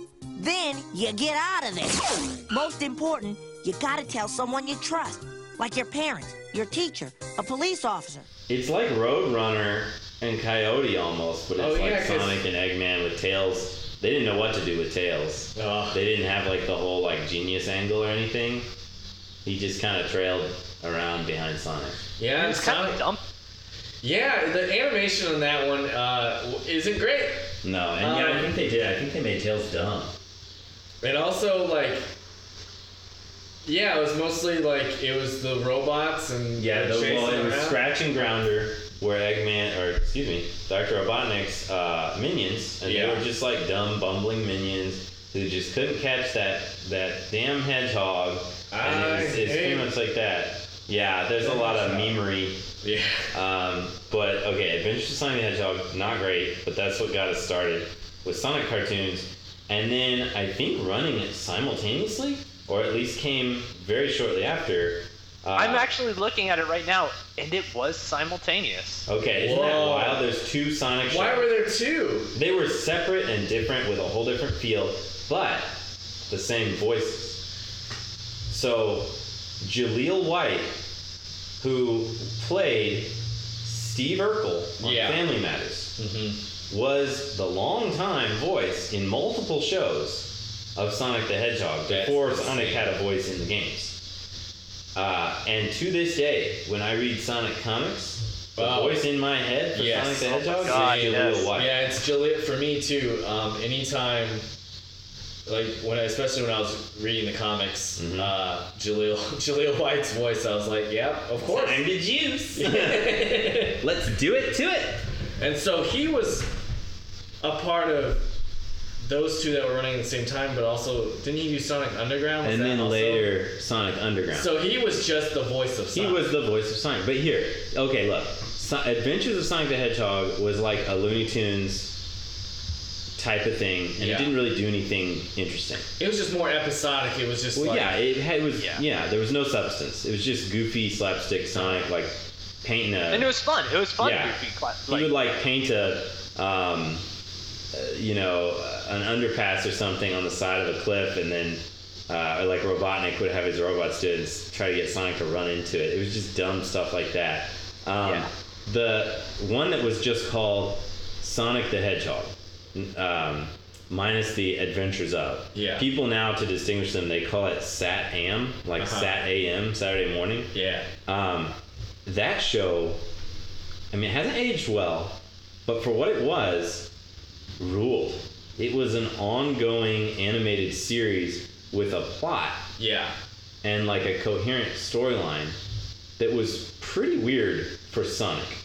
which is kind of also like another one of those things that like is kind of ahead of its time because Yeah. not very many cartoons were doing like Yeah. you know plot Yeah. you know It was so weird, Continuity. and it was almost progressive because you could argue that the main character was Sally Acorn, the princess. Um, the setup was that um, the world, you know, Mobius, uh, populated by a bunch of furries, uh, was taken over by Dr. Robotnik, who just like polluted and turned everything into robots and built a bunch of factories and stuff, uh, and hated all the little animal people. And basically, he had already won, and he was like the evil dictator overlord of the whole world.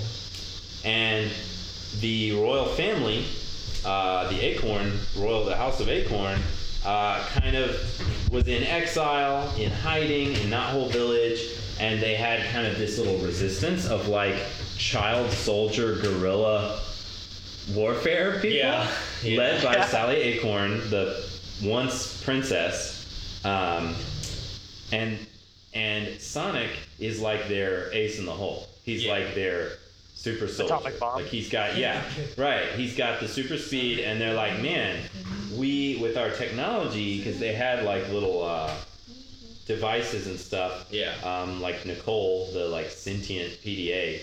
Uh, Oh, I forgot. yeah, she's like a Palm Pilot with that was like a real person that was Sally's best friend. Yeah. Um, but they were like they were a resistance. They were like an underground resistance trying to restore kind of like life Yeah. to, to the planet Mobius. Wild. Like where what the fuck? Fuck. But it was awesome.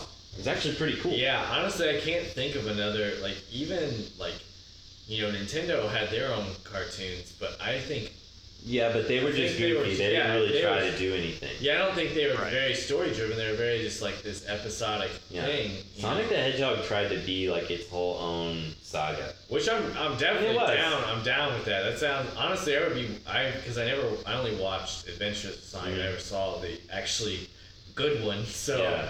um, I oh was you so should watch into it it's still like okay like it's not the greatest thing Yeah, to and you can back tell it's watch dated, it, but yeah, it's, it, it's still didn't hold alright. up. yeah, I'm sure it hasn't aged quite well, but I you know I hear good things about But it. some of the voice acting is good. Sally Sally's voice is good, and she's an endearing character. Uh huh. Um, Sonic is a re- he has a real bad attitude, and he's way too sassy. but I just I love Jaleel White Sonic. Yeah, his they couldn't have picked a better person to do Sonic's Yeah, voice. and Um, those characters had some staying power because they made it. They were they were in the Archie comic series, which we'll talk about comics in a minute. Yeah. But uh, even long after the show was over, Yeah. until earlier this year, um, or late last year, uh, they still existed in Yeah. in a modernized form in those comics. So those characters stuck Mhm. around. Um, so there's those two, but Sonic Underground goes fuck? completely just off the rails. So from what I remember, and correct me if I'm wrong because this is just me going off of pure memory of what I remember. Oh, I the know show. it. He had like their mom was like in exile or something, and he had like were they were they his siblings? Like there was like a green hedgehog and like one that was pink, and there was him. Sonic What was was, the name? child of an exiled queen, uh, and he had siblings, Sonia and Manic, uh, who were pink and green. Um, That's all I. That's all I. so there's there's a Sonic character, an official Sonic character named Manic, who's green. And looks like roadkill. Oh my like, God. Instead of like like the spines that Sonic has, he has just like a bunch of weird hairs coming off the back of his head. Quick sidebar. I'm so I can see Chris's camera feed, and he's wearing a. Uh, funnily enough, he's wearing a Sonic the Hedgehog shirt, uh, which is ve- very. He's a Sonic boy. Yeah. That's why we brought this man on the show. Um, we love him very, very much. Uh, So but they, Sonic- they had magic necklaces and magic musical instruments. What the fuck was the show? Like, no, seriously, like, I never heard about it until you told me about it. Like, It's the worst version of Sonic in Why did they- medium. why did they feel that? I just don't understand why. Like Sega gave like somebody the go ahead to make this show, and obviously I, I don't think it lasted too long. Oh, it's insane. But like, just they already had two cartoons. They did. Why did they feel the to need to make a third one? That was completely just like different. Like the Saturday morning one, like that kind of follows the you know the comic Cartoon story, trope. Yeah. and like the adventurous one is just like silly, goofy Looney Tunes, but this one's just like Bad shit. I don't. comics. Yeah, I just I don't Alright, understand. so there's so there's that. That's Sonic Universe. Definitely, uh, not Universe. Uh, Underground. Sonic Underground. Um, then What about the anime? Oh, okay, so The- the, the OVA um, is actually pretty awesome. I've never. I, to this day, I still haven't seen it. I've been. I've been told. I. I that, like. I was. I've been told that the the voice the voiceovers aren't great. The dub is absolutely awful, but the Yeah. animation is very cool. It came on a white VHS tape, which I just remember watching over and over, and it was awesome. And uh, it's really weird. It's set on Planet Freedom. Uh, Eggman wants Planet. to he wants to marry the cat girl daughter, teen daughter oh of boy. the president of the planet. What is her Um, name? Her name's not Elise, is it? Because I know that's the Sonic 06. Like, No, it's not. It's not. Uh, if I thought about it, it would eventually come to me. But she's a cat girl, and there's even a scene, and they cut it from the American version. But there's a scene where Eggman gropes her after Whoa. crashing a uh, some sort of mech Hey or man, you something. fucking pervert. Yeah, and she like hits him over the head or whatever. Uh, yeah. it's Her name is Sarah. That's it. Thank you. She makes a slight, tiny cameo in the Archie comic series. Um, very weird. She's she's like human animal hybrid. I don't even know, man. Uh, that cartoon or that anime, there was also an owl, like an old man. I think his name is Old Man Owl, and he's like this weird old owl that Sonic and Tails just know. Yeah. And Knuckles wears this crazy cowboy hat. Yeah, that's that's what I remember Yeah. the most about it. I would always see Knuckles uh, or pictures of Knuckles in this cowboy hat and just be like, well, I, sti- I just haven't seen it, but And it has Metal Sonic in it though, and the I know, do you animation like- is really cool. The animation looks like the Sonic CD opening. oh, that's cool. I like it looks that. just really cool. Um, so kind of after that, uh, We the wait a long time. We wait a long time until the mid two thousands. Gotta go fast. Sonic X comes up on the scene with one of the most faster, faster, faster, faster, faster. That's right. With one of the most insane high energy theme songs. I think I've cracked up so many times to this theme song. I don't know because it's so it's ridiculous, but it's honestly like if I were a kid like watching this show, Wouldn't I you just I would run just around be- the living room I and would break run the glass I'd coffee be table? so hyped for, for Sonic. I would be so hyped for Sonic if I mean. So this show, um, I just have Adderall in like a candy dish on the table.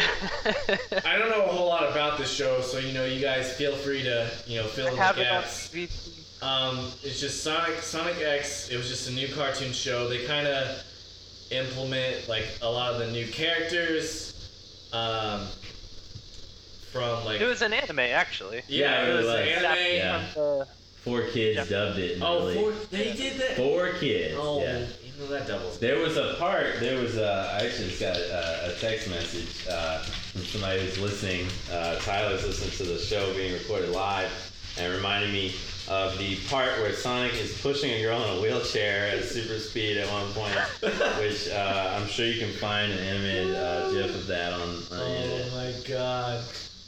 Pretty Oh my god. Weird. But it's the whole premise is that Sonic is from like furry world and comes into anime world where he lives with Chris? Chris, our Chris guest on the show.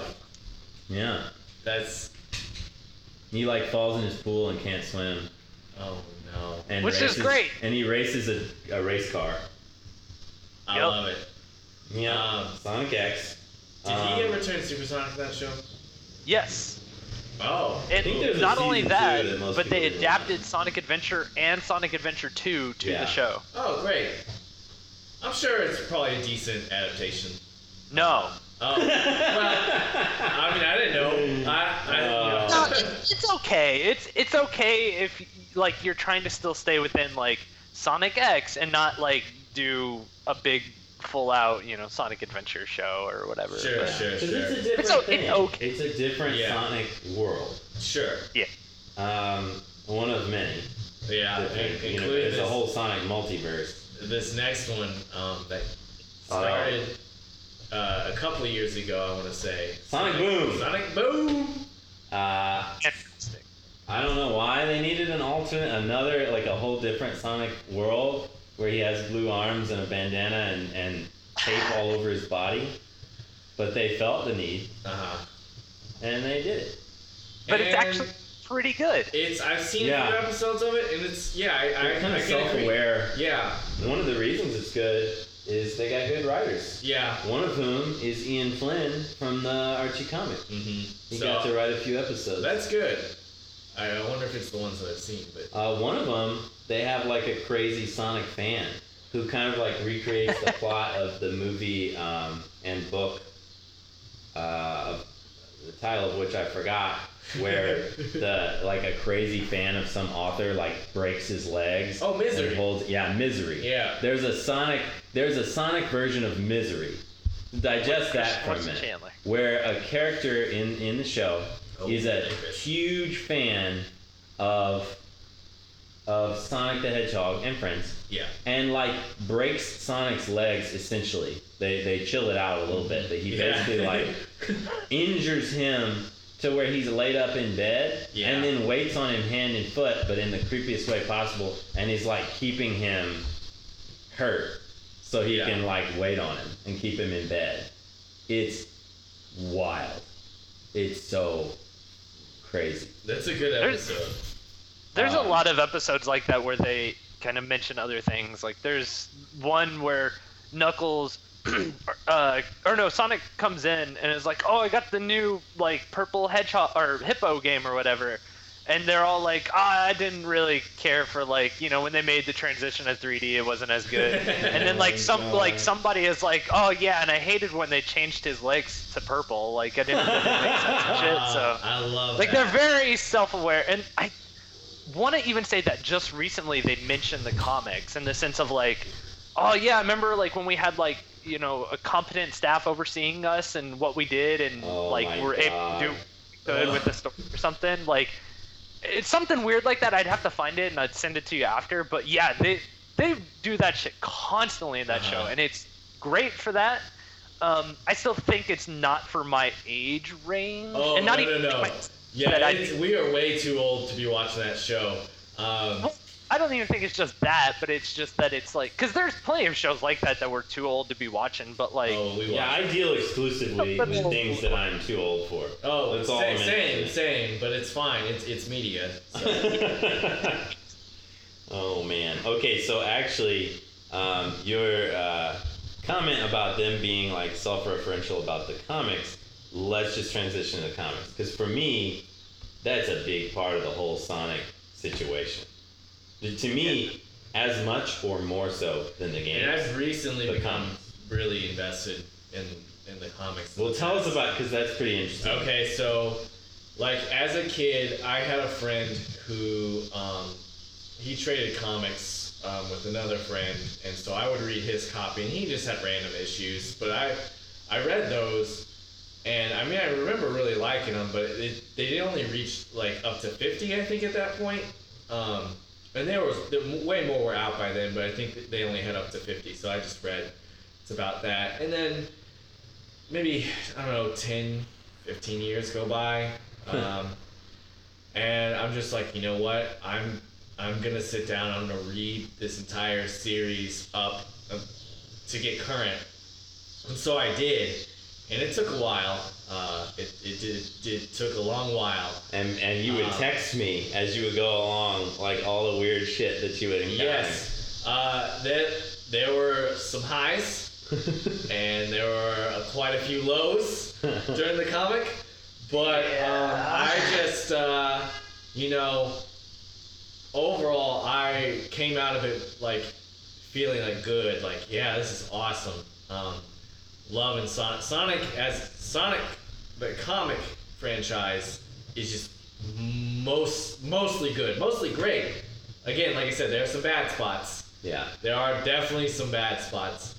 But yeah, so like since I put all that time into it, you know, I feel like I've invested a lot into it. So it, it, it's become this And- kind of important aspect of how I'm, how much of a fan I am as far as Sonic goes. So And I, I think it's important to say, and I might have missed one of you two saying this. We are talking about the Archie Sonic comics, Yes, not Fleetway yeah. or Sonic the comic. Yeah. No, no, no. So in the in the Sonic fandom, Sonic the comic refers to Fleetway's Sonic comic, which ran in the UK. Right. Um, and that does not have as nearly nearly as many issues. No, it doesn't. But it was uh, pretty. It was legit. long running. Yeah, it had it, uh, its own storyline. It's kind of weird, um, but it had its own characters as well as, of course, the established Sonic characters. sure. sure. And it was um, pretty well done. You know, like they put like good artists on it and, and treated it with some respect as a property, and it has a huge fan following. Um, so it that counts. Like that. Sure. That's part of Sonic as a comic. But Sonic the comic is wholly separate from Sonic- Archie's Sonic, Sonic the Hedgehog Hedgehog. comic, Yeah. um, which is a much bigger yeah. property with Mhm. with spin-offs and, and many many years more publishing than Sonic the comic.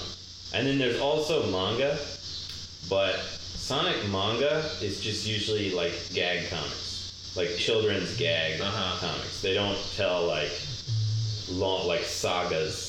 They just Yeah. like have Sonic. Those are just stuff. like more Yeah. like just like you said, a gag comic. Yeah.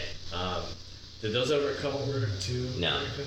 No, they haven't. So, um, one big proponent of the Archie Sonic, like I guess comics canon. Um, there's a man.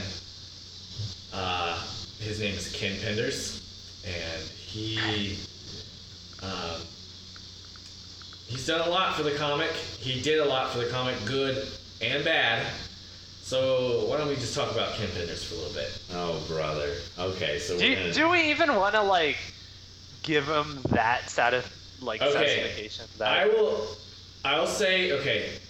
He did. He did Sonic 50. I'll give him that. You like it. was Fantastic book. I love Sonic 50. Issue 50 Yeah. yeah. was great. That era was honestly it was pretty cool. From 20. Okay. Sonic issues one through like 24. Oh, the first few issues are garbage. Yeah, it's just honestly, it's just like it's kind of just like this like gag like episodic. It's like Adventures of Sonic. Exactly. That's what it was based on. Then they switched it up though, and it gets more by 25. It starts to get a little more story driven. Because they switched Um. its uh, feel and characters Mhm. to uh, the Saturday morning Sonic. Um, and so like in between 25 and 50, um, like I think Mecha Madness happens around there at some point, and uh, That's a story in which like uh, some of the main characters get like Yeah, like- roboticized. Mhm, like Knuckles does. Yeah. Robotnik had a, a method by which he would turn people directly into robots. Yeah. It's kind of based on how in the games he'll use ro- uh, little animals to fuel his badniks. Yeah. But in, in the comic series and the Saturday morning show, he would put people through a roboticizer Uh-huh. that would make them his like robot Yeah. minions.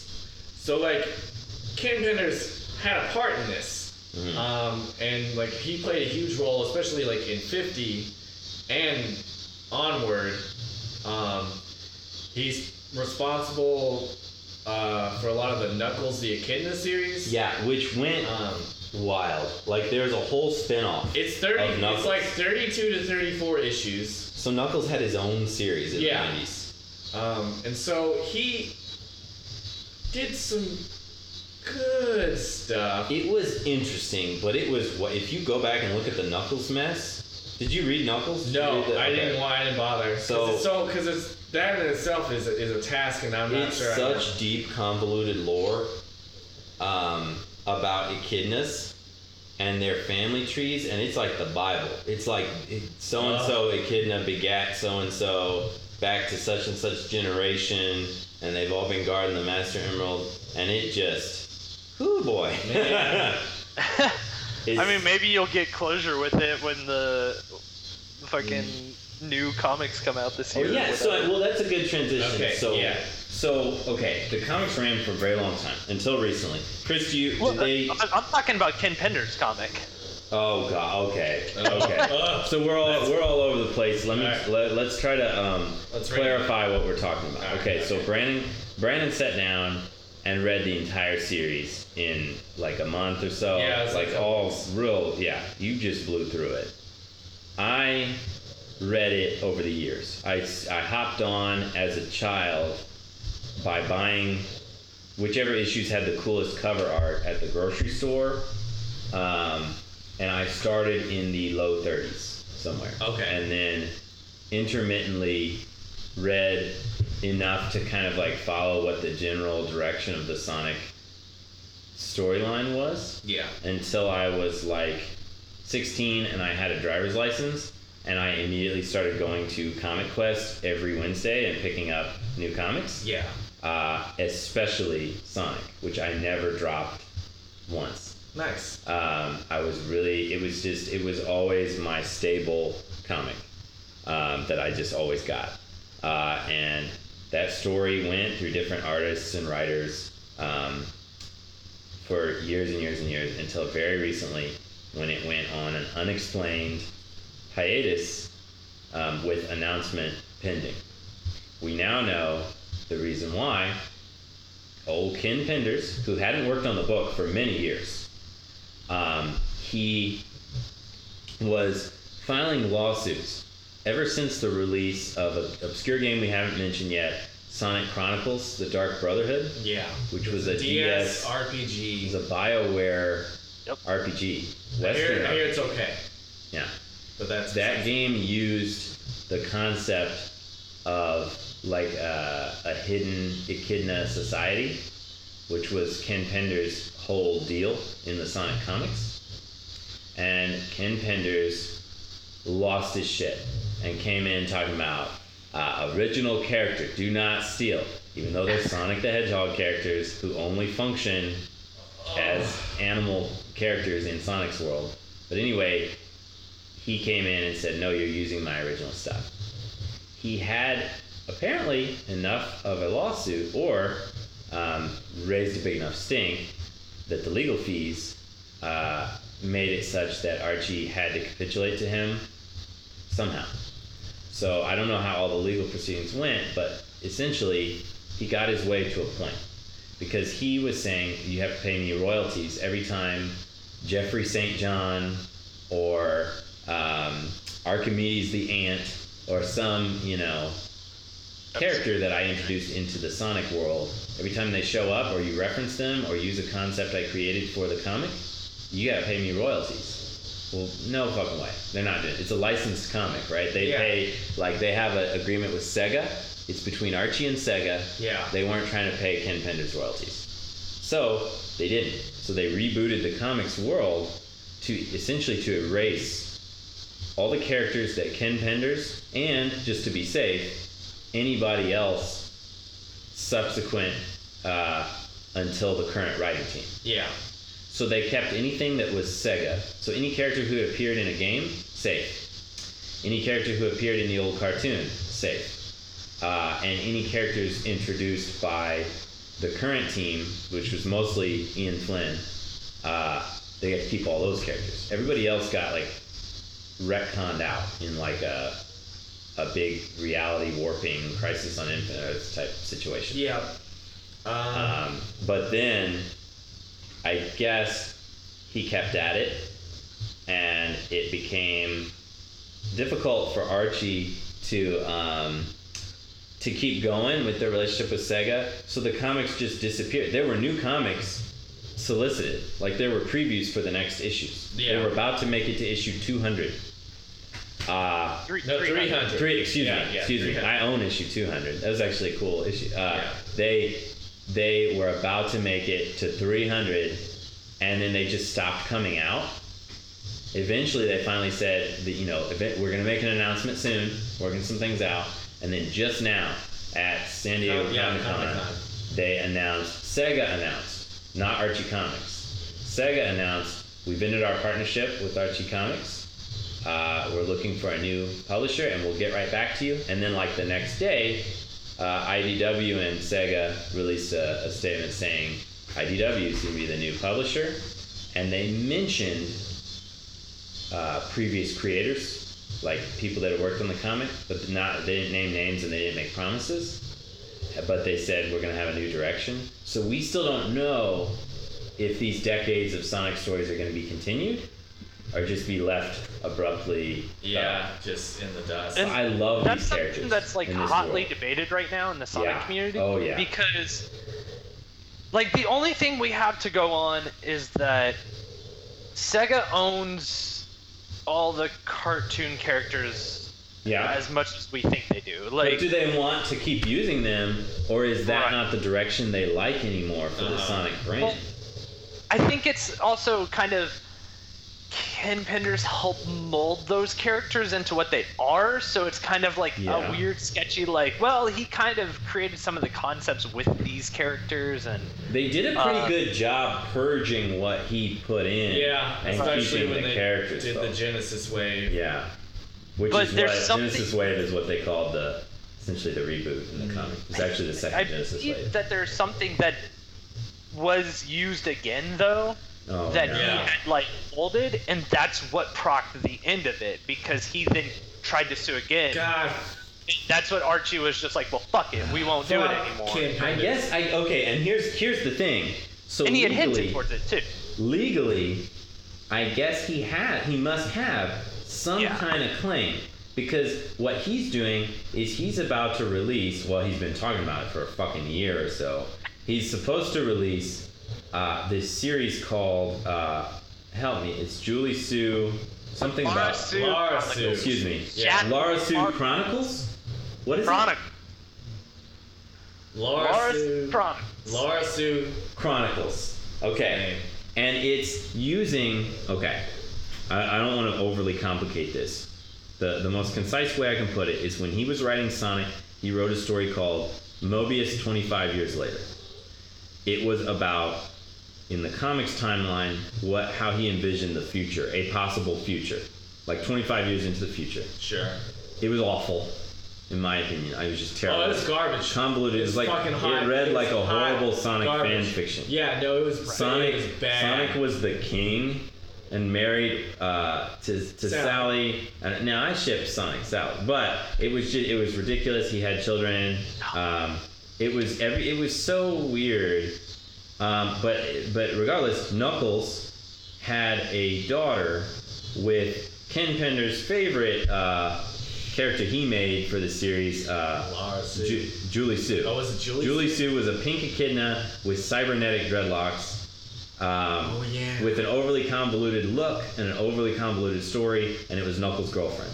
So in the 25 years later, they had a child, Lara Sue, who's like a pink Knuckles with bangs. It's just a really bad OC, basically. Yeah. Um, And Ken yeah. Penders feels like he owns all that, and maybe he does legally because Yeah. he's creating this Lara Sue Chronicles comic, um, and I guess he gets to do that. But he switched up the art style to give them like human proportions, Oh, it looks fucking. It's and so he's had, and he's had to. So just like Archie and Sonic had to remove like work that he did in their comics, like wipe it out. So he's had to do that in his. So his is- takes place basically in Sonic's future, but then they like I think they refer to Knuckles as like Knox in like flashbacks or something, and have had Yeah. to change him to a slightly different character. I character. think he's got a goatee now. Oh my god. Oh, it just. But I- like, where does that start Yeah. infringing on copyright? Like, that's Oh my my biggest God. question. Dude, that's why I you know, think copyright law is fucking. I just think it's bullshit. The fact that he was able to get away with what he got away with and essentially crippled Art like Archie. It, it- he crippled Archie. Like their partnership. Yeah, I mean, but that to was be like fair, that was a nearly like twenty year, But also, twenty plus okay. year Ken, like Ken partnership. Penders, I, as a Sonic fan, I'm pissed. Yeah. Um, pissed at Archie, pissed at Ken Penders, um, and just upset that it happened. They took my comic away. But also, it's not my comic. Um, Ken Penders, whether he's a, a jerk or not, he did do this work and I think was paid. This is a problem with the comics industry, too. He was paid pretty poorly for it. Sure. Um, and he was not receiving royalties, which I get and I don't get. Yeah. Okay. They. He wrote Sonic the Hedgehog. he did. That's a Sega game series that they licensed out to Archie Yeah. to make comic books based on. And then he made up some of his own characters in that world who only function as elements of Sonic's world yeah. and feels that he owns them. So I'm conflicted. I do. Artists should be paid for their work. Oh no, I. I They should be totally compensated. Agree with that. Um, and his contributions to the Sonic world, for good or bad, mostly bad because he sucks. But uh, he still he worked on it and needs that recognition. But he has to know they aren't his original. He didn't create uh, something That's- new. He's just he's playing in the Sonic sandbox. Yeah, that's see, that's Well- how that's how I feel. He's adding toys to the to the Sonic sandbox. and that's the thing is that he likes to claim they're completely original, but and that you know people can't use them. How is Knuckles' girlfriend an original character that's Yeah, not well, Sonic how, how dependent?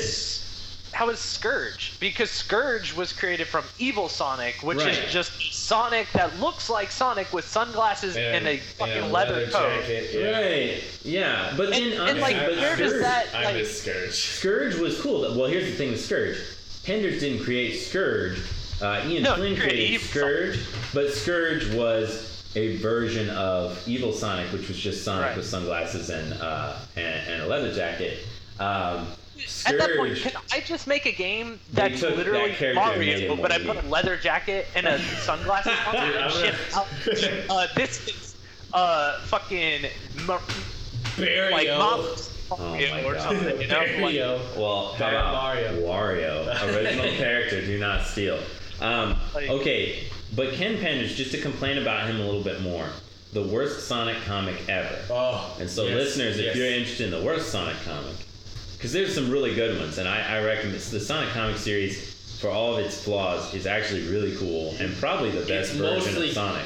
good, mostly Um, good. The worst Sonic Yeah. comic ever is a one shot called Sonic Live. Oh, oh my god, I knew you Oh. were gonna say it's this. so Yeah. it's so bad. It's from the early Oh, 90s. Yeah. It is Ken Pender's fault It is the worst. It's the most egregious. Like it shows you what kind of person Ken Penders is. It's a comic that is parts of it are photos. Like the cover is a photo of Sonic his, jumping out your his own child and nephew or cousin or something uh, playing a Sonic game. Uh, and then the story is about Sonic coming out of the TV from the Genesis and like basically playing with Ken Pender's fucking kids. And the characters are his own weird. kids. So if he isn't just the most like self-insert Mary Sue fanfic writer, oh my god. Oh, I just wanna. God, fuck. I just wanna complain. So, like, he did all these lawsuits and stuff. Yeah. He goes out to Comic Con this year. Oh my god. he fucking has the audacity to still be drawing Sonic. Yeah. Well, Okay. I mean, let him draw whatever he wants. Yeah, but, like, okay. It's the fact that he was shit talking everybody, Yes.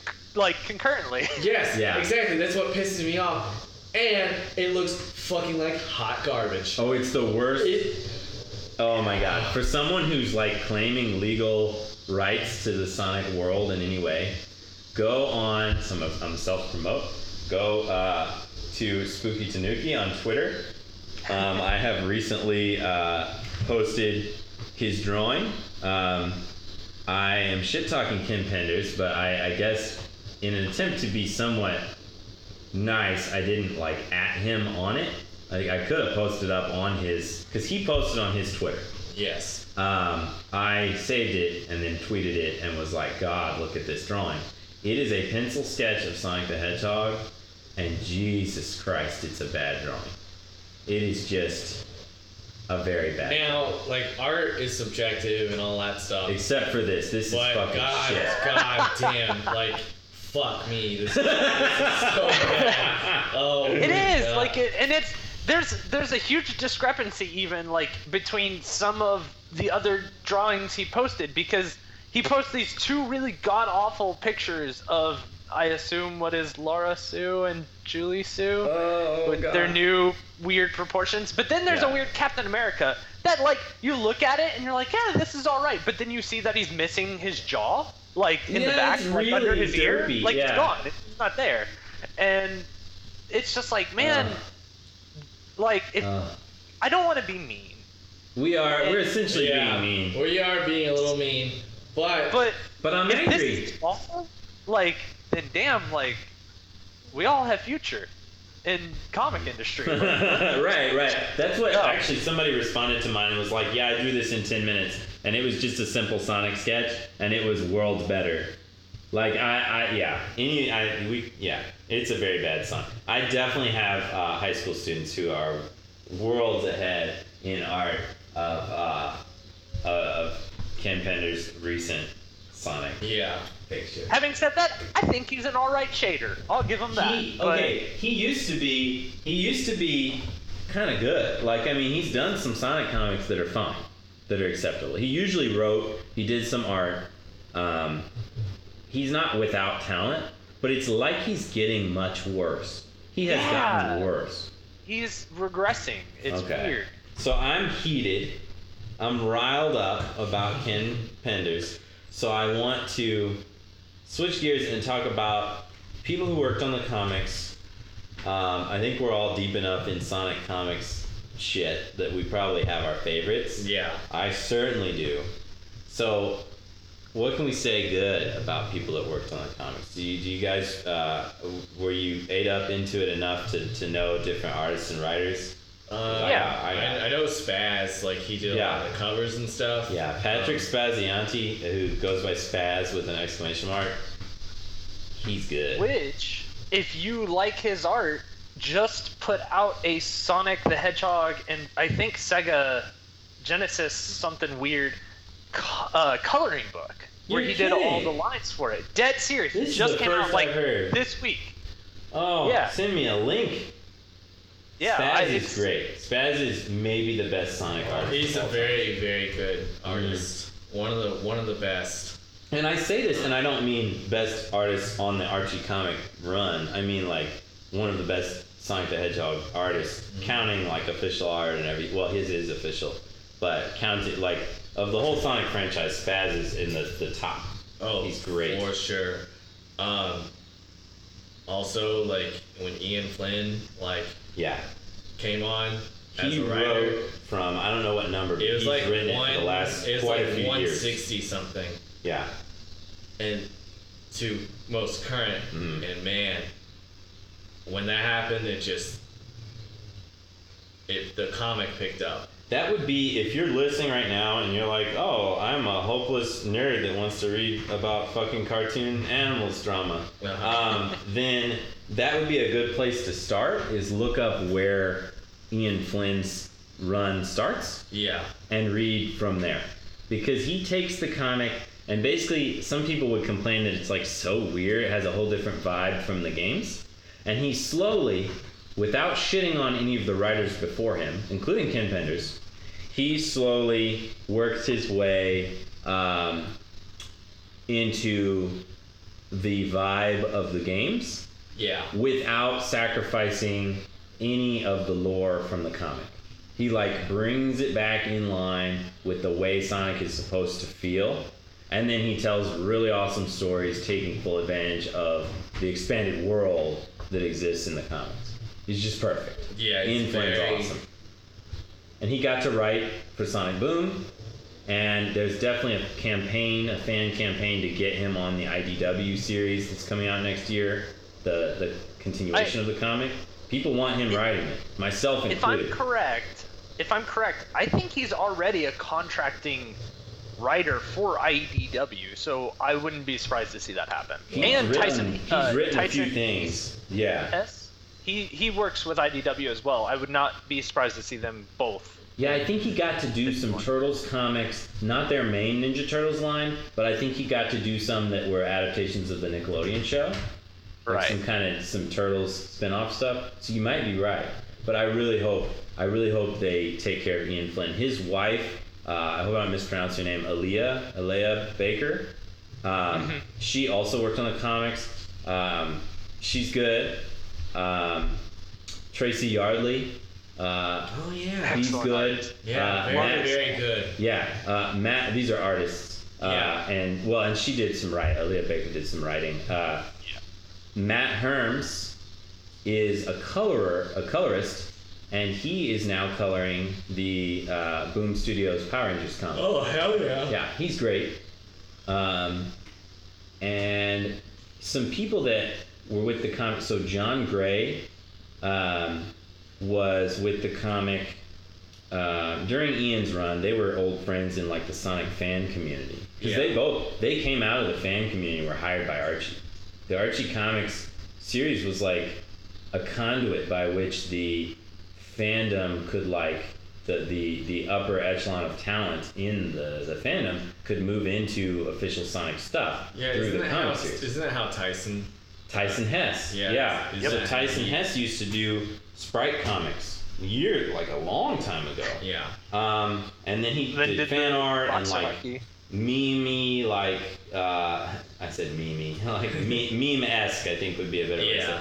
it. meme esque uh, Sonic comic strips like goofy strips and stuff Yeah. and that you've probably seen whether you know it was Tyson Hess or not um, and then he eventually ended up doing the uh, Sonic Mega Drive spin-off comic series for Archie which is great Yes. and will not apparently not be concluded because part one came out and then Damn. it got canceled.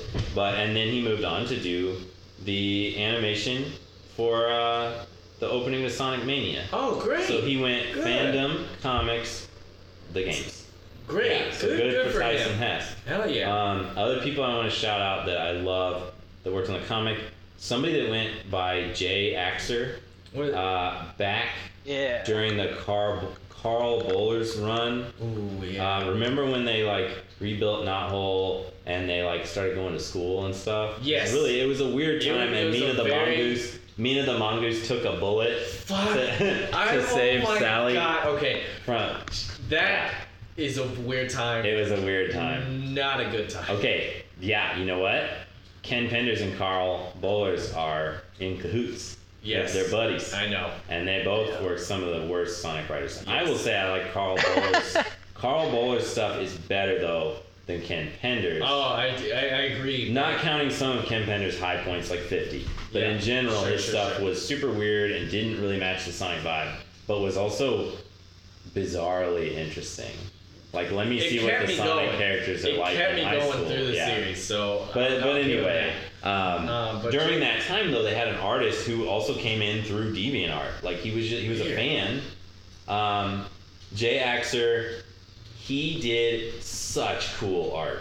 Like it was so detailed Uh-huh. that I read some stuff he put online. He doesn't have a very big online presence. He has a DeviantArt that he still uses, which is weird because I think a lot of people don't use it anymore. But um, he did the most detailed art to where he had to like bribe his inkers to like even color like to ink it all in because he Wow. it was so intricate it's just really cool um, so if you search up jay axer um, and try to find his stuff i also tweeted not too long ago um, a link to his deviantart journal where he talks about his time at archie so if you're really deep into like sonic comics crap Okay. uh, like i am it's worth a read All right. um, he was really young at the time and he put some weird stuff in like he gave Nack the Weasel um, a gun, like a real gun, like Uh-huh. a revolver, and Archie somehow let that slide. So there's a part where Nack shoots at Sally to assassinate her, and Mina the mongoose jumps in the way and takes the bullet to save her. And it's not like a laser gun; it's like a fucking there's a gun. Um, and then Archie, in retrospect, was like. "We probably shouldn't have done that." Um, so that this is such a weird time. Jay Axer was awesome. Um, I have to admit, I had a pinup that he did of Mina the mongoose in like a Japanese gown, uh, or maybe it's Chinese more. Uh, I, I would say probably Chinese or yeah, Vietnamese. I had that printed out and in a binder at high school, and I would uh, carry that around. So God help me. Um, yeah, so those those are some of my favorite people. Oh, I, I mentioned Jon Gray, and then I didn't say what he did. He did some of the art. He had really expressive cartoony art. Um, he teaches cartooning at a college now, um, and he did a lot of those little off-panel strips. Oh And yeah. I think he was an editor too. So he was kind of, he's usually behind the scenes, but he did do some main uh, sequential art for the series. Sure. And then he got unceremoniously just laid off. Ah, damn, that sucks. Yeah, and it hurt him. I mean, it was bad. Like Oh, I yeah, followed him yeah. online Damn. and just watched him go through. They they did him dirty, and That he didn't deserve it. sucks. He was one of the coolest people. on Man, the now I kind of don't like because I was feeling a little. I was feeling a little bad about Archie losing Sonic. They were kind of pricks. I kind of don't feel Yeah, as it- bad. I kind of don't feel as bad now. I kind of don't feel Yeah. as bad for them. You Yeah. know, I, I was definitely a little more sympathetic to to them, but maybe maybe not so much. Yeah, in- in them that. having the license stripped from them is like such a favor to the fans of the comic. Yeah, I, I if IDW does right by Sonic, and they probably will, because they have Yeah. to buy like Ninja Turtles. Um, yeah, I think that they understand what they're taking on. I hope Sure. so. I'm I'm optimistic, and I'm glad it's not just over, because that's what I was afraid of. Yeah. But other artists that like I, I really enjoy some of the later artists like uh, Jamal Peppers, Oh yeah. Uh, Ben Bates, uh, even um, Jen Hernandez. Jen Hernandez, yeah, yeah, yeah. She's you can follow her on Twitter. I think she's. I hate to say this because I'm not trying to insult these artists, but Archie did them dirty, and I think most of those folks you mentioned, you could see them out online looking for work.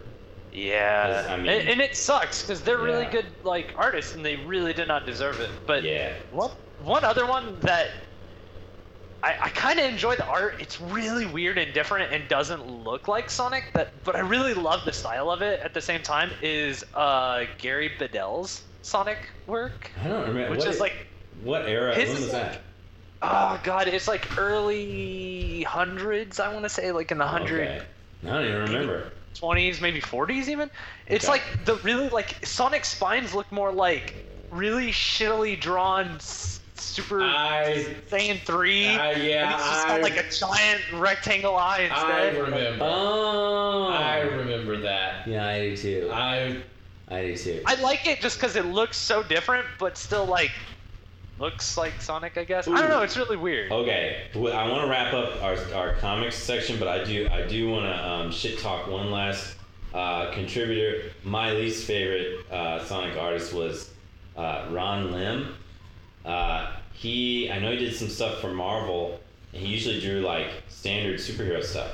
But his Sonic work is just, and he's fine. I, he's not a bad artist, but man, his Sonic work is so weird. He drew Sonic's like uni eye, you know, as really Yeah. like he made him look like a Cyclops. Oh. And he made everybody look really stretched out. Their limbs were like yes, really long. I. Oh my god. yeah, I You. Yeah, I'm Ron picturing Lim. it. Yeah, Fuck It was me. That art was so bad. I think he drew some Karl Bollers' stories. Yeah, so it was oh. just it was a wild time to be a Sonic fan. Yeah. Um, okay, uh, last thing I want to say about the comic, because I, I probably talk about the comic forever, um, is an embarrassing story. Um, I uh, am still friends with a guy who I worked with in Japan. He's a lot older than me, um, and he's very professional. I mean, he has he has a PhD um, in in education, English education, a very proper Japanese man, and uh, he uh, is friends with me on this dumb website called Goodreads, where you put in like what books you've read. Yeah. And like every other stupid ass website, it has like a option to link it to your Facebook. Sure. For some reason, I did so. Okay, so I didn't realize this, but as I was adding books to my Goodreads, like books I've read or my collection or whatever, Mhm. uh, it was posting that to Facebook. Okay, uh, where I'm friends with uh, with this guy with with Shinji, uh, and he saw my post saying that I rated the Sonic the Hedgehog encyclopedia, which is a encyclopedia of all of the lore to the comics. He saw my post where I rated that five out of five, five stars. He knows me not as a hopeless children's media we are nerd. He knows me as an as a fellow educator. We're colleagues. Yeah. So being uh, of, a, of a different native language and seeing that I have recommended so highly a work of literature, Yeah. A work of English literature, which he studies, um, he decided to immediately purchase the Oh. Sonic the Hedgehog Oh, no. encyclopedia on Amazon on my recommendation. Because being much older than me and of a different generation doesn't understand Facebook as well, Uh-huh. and I think thought that I had sent him a uh, Oh. personal recommendation Oh, to get. So he ordered that, and I had to try to explain the misunderstanding. And I just, even thinking about it right now, I feel like just, oh, my god. I That's love so it. funny. That's so Um, good. oh my god. So, so as we wrap up, um, I want to touch on uh, toys and merchandise. And then we can't be done unless we talk about how fucking weird the Sonic fandom is. Oh. So real quick, Yes. what kind of like what was your favorite Sonic uh, items to own, like toys, uh, merchandise, etc.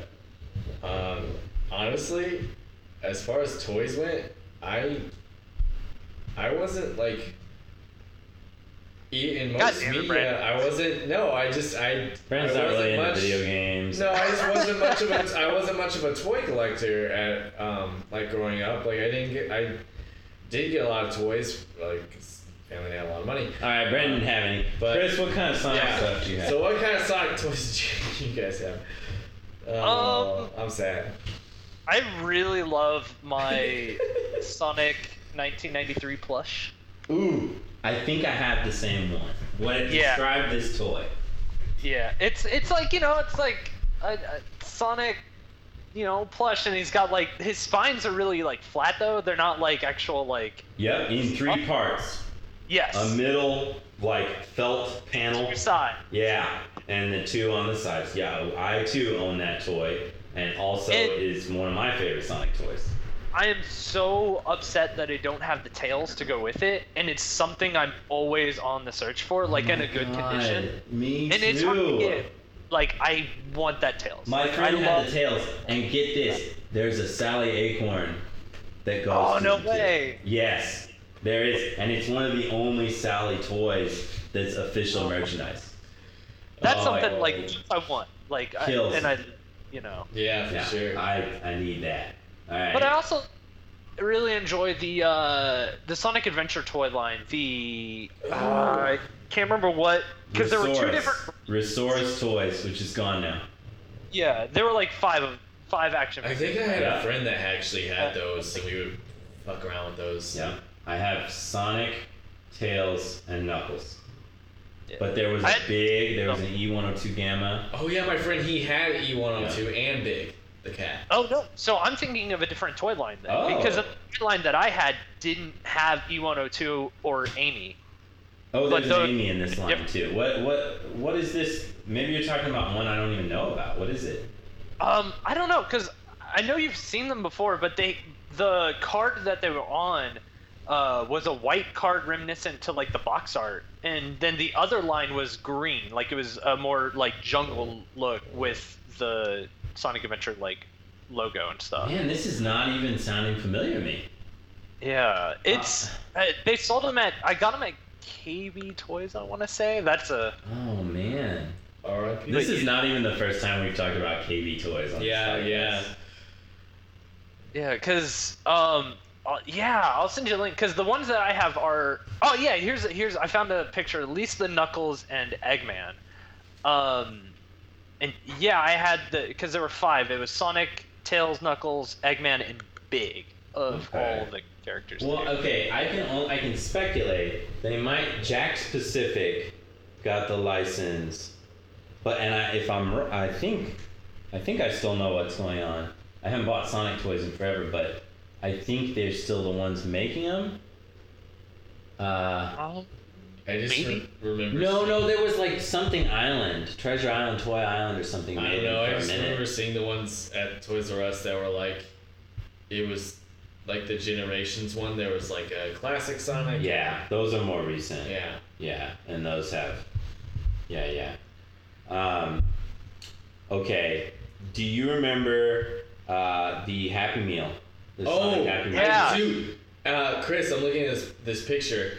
Uh, I do remember these Toy toys. Island. There you go. Yeah. That okay. ReSaurus had the Sonic license, uh, and theirs uh, were there was a second series, and Yeah. I'm thinking The yeah, resorts I'm were thinking really series high two. I had series one.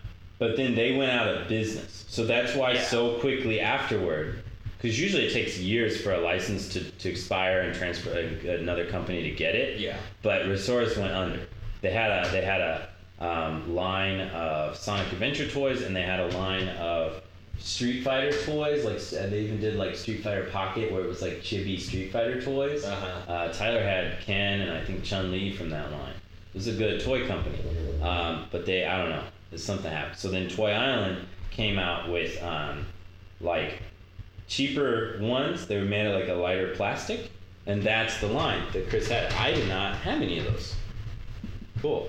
Yeah. Um, there was a Happy Meal, and it was way back. It was like when Sonic Three came out or something. Oh, I know. I There's a Sonic- remember those. There's a Sonic who's running and he has like fire trailing behind him, but the fire is like a big chunk of plastic, and you push a button on that and it shoots him out. and Shoots he's them on out. I think I remember you seeing you with yeah, that. I have it. There's a Tails, who is basically like one of those toys. What are they called? Like dragon flyers or something. There's these toys. Oh my god! you yeah. pull this string, and Tails' tails are basically a propeller Yeah. and it he flies. He really does. I mean, it's it's kind of a neat toy. He flies, um, he flies around for a while until Uh-huh. the propeller stops spinning. Um, there was an uh, Robotnik in a little UFO thing. Yeah. it's just the type of thing where you pull it back and it goes, but it has some sort of little sensor so it knows not to fall off the table. Uh huh. They're really neat. Uh, I think those are the only ones I remember. No, Knuckles. There's a Knuckles. He is his legs from waist down is like dust, like he's running. Um, and if you pull him back, he spins around in circles and like goes I forward. Remember there were some later toys. I think they were also Happy Meal. They're like these electronic. That was uh, way later, like this was- Sonic yeah, Adventure yeah. era. Yeah, Yeah. Uh, they were like these like little like electronic games. Mhm. Um, and they, they didn't do much. It was just like a little like mini game. Yeah. But those are the ones I remember. Um, man, you're not very good at this, Brandon.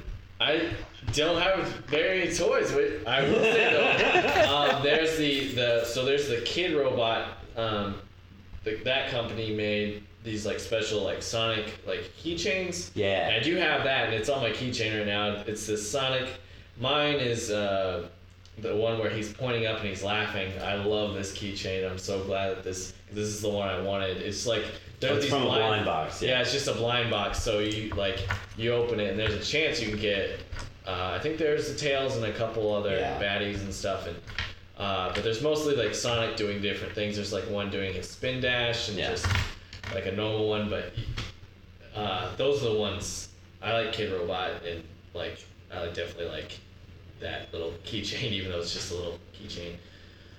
I Um, will. I will say. I think there was a fifth toy in the 1993 McDonald's line. really? I could be Oh. wrong. It could have been from different, but there was a TV with a Genesis on top of the TV, and when you rolled it across the table, it would be like Sonic, and then it would rotate to Tails, then Knuckles, and then I think Eggman. dude, that sounds awesome, and I definitely don't have that. Yeah, that's that's cool. Yeah, I'll have got one of into that. those. Man, uh, I thought I had the whole line, but if that, I have to track that thing down. Um, I have. This is not official merchandise. I have an enamel pin. You know, like a like a pin that you can like pin on a bag or something. Yeah. um, that I got from a con, um, and it's a floppy disk, and the label says Sonic Porn. Um, and it's really so cute. good. It's done in like this little like cute anime style. And uh, the artist, since I'm mentioning it, I want to credit the artist. I guess her name is uh, Alanim. Alanim. Uh, it's A L U H N I M. Uh, she's got Tumblr. Probably probably Google her up. But yeah, it's a little floppy disk that says Sonic Porn. It was too funny to not get. Um, and then my favorite favorite Sonic thing, this British fashion label called uh, Drop Dead, um, did a Sonic collab, and one of the pieces they put out is a sweat a black sweatshirt that looks like a band tour shirt.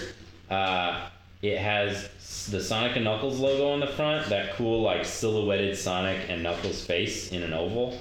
Uh, that's on the front, and on the back looks like a band tour thing.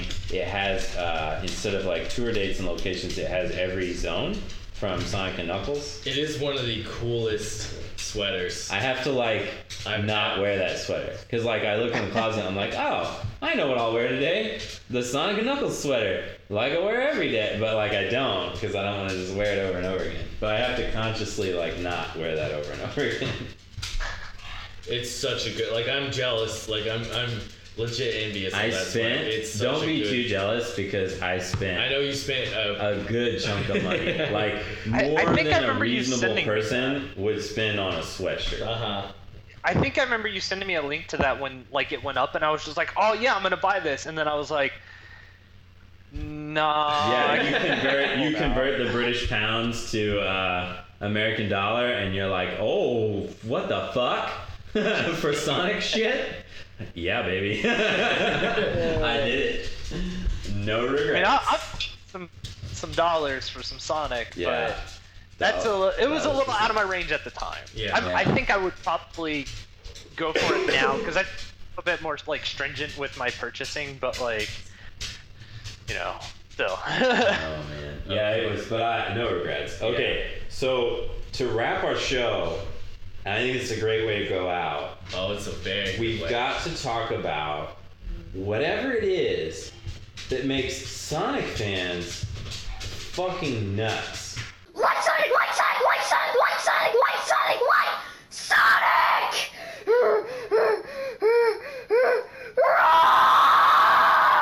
Stop hating on Sonic! Instead of just like normal fans. Like if you search Sonic shit on the internet or no, don't media, don't search Sonic shit. Search something else than shit. Like that is not Oh, the. well, I mean that's Yeah. okay. You know what? You want to go there? Search that's like exactly Sonic. Donuts or something. No, you find Sonic shitting in a diaper. Sonic pissing himself. You find him, uh, him and all his friends and all people's OCs just sucking and fucking and just like sitting in their own urine and like throwing up on themselves and every Inflated. inflation fetish where they're like blown up like balloons Um, or overfed to where they're morbidly obese. There's that one where Shadow's like a toilet. I know, Chris, you said that. yeah, Shadow the Hedgehog is stretched out into the shape of a toilet, and Yeah. then somebody's like shitting in his mouth.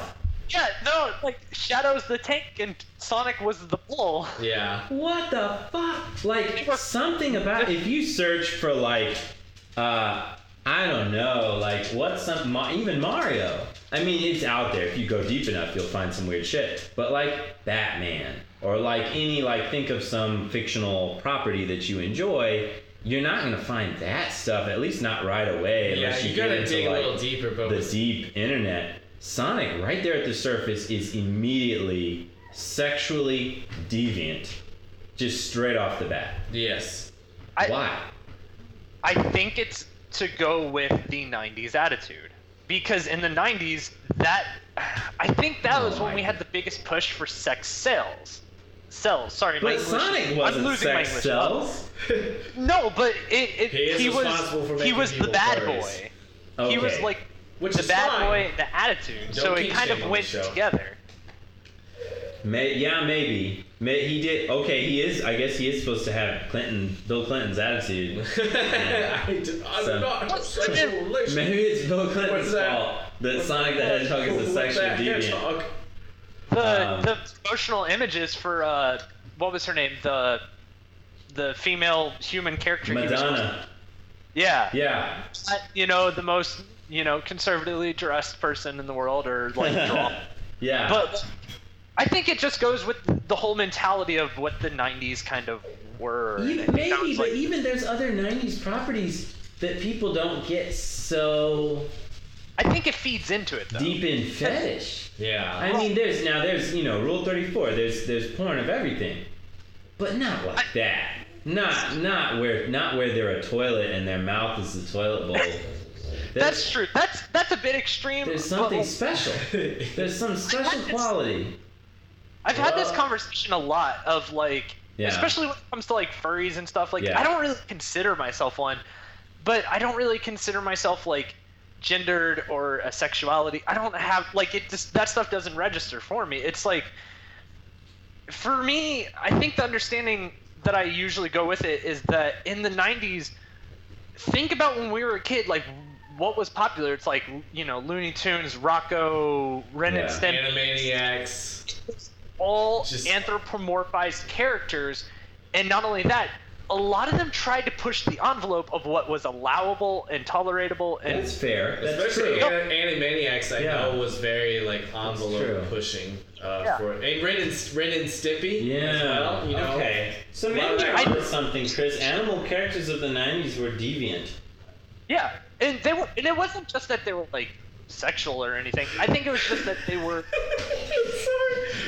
you know, they were just bad boy, and you were like, I want to do what the bad boys do, and they're like, I'm fucking today, and you're like, cool, I'll do it. and then they're like, I'm Tyler- shit house today, and you're like, whatever, it's Oh Sonic. my right? god. Okay. Tyler is showing us um, some just real lewd, real lewd. It's a bunch of stuff. Sonic scat stuff. Yeah. It's a bunch of like de- So, explosive okay. diarrhea coming out of So- Sonic the Hedgehog. All right.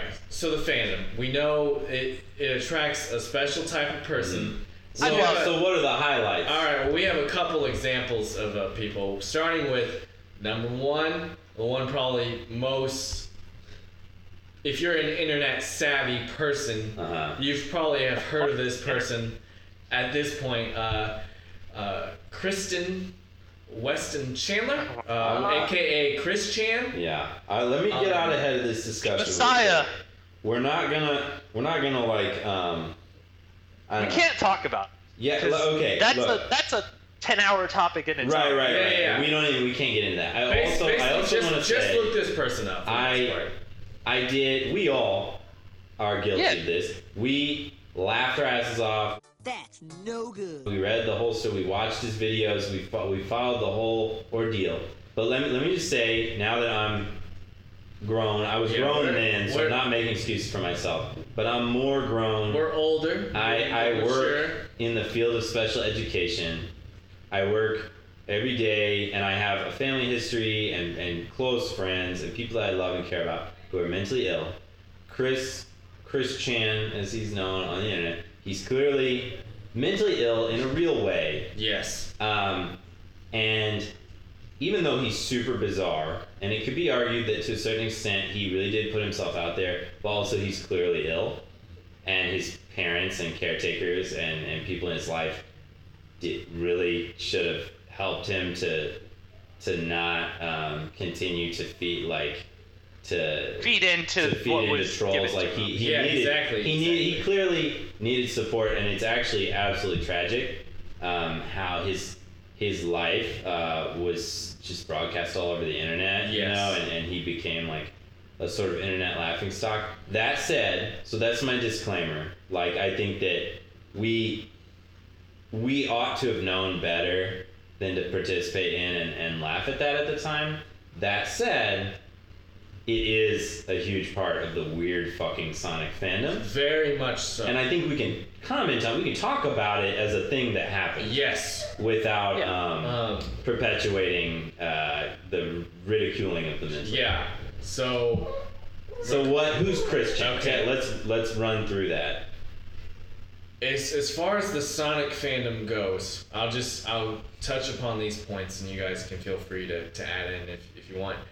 He created a fan comic called Sonichu, and in a lot of his videos, he would wear uh, like this like sculpey, like self-made metal that he made of the Sonichu. medallion. Yeah, his medallion. Yeah. Um, and so he would talk about Sonichu a lot. Well, what is Sonichu? Son okay. Sonichu is Sonic, fused with but Pikachu. it's fused yeah, fused with Pikachu. Um and uh it's just that's I don't, I don't even know what else to say. What else what else is there to say about he- Sonic? Chris Chan described his creation as the electric hedgehog Pokemon. And it literally is just straight up, it's like if Sonic was Pikachu. It's just a yellow Sonic with Pikachu's attributes. And then he created this entire, uh, like, Persona colored pencil world. Uh, was, was it around. Chris, was it Chris Chan? Didn't he draw himself? Oh, he yeah, he was like he the loving father. Yeah, he was self-inserted, and then he also, both in real life and I guess kind of in the comic, was like in pursuit of a virgin sweetheart or something.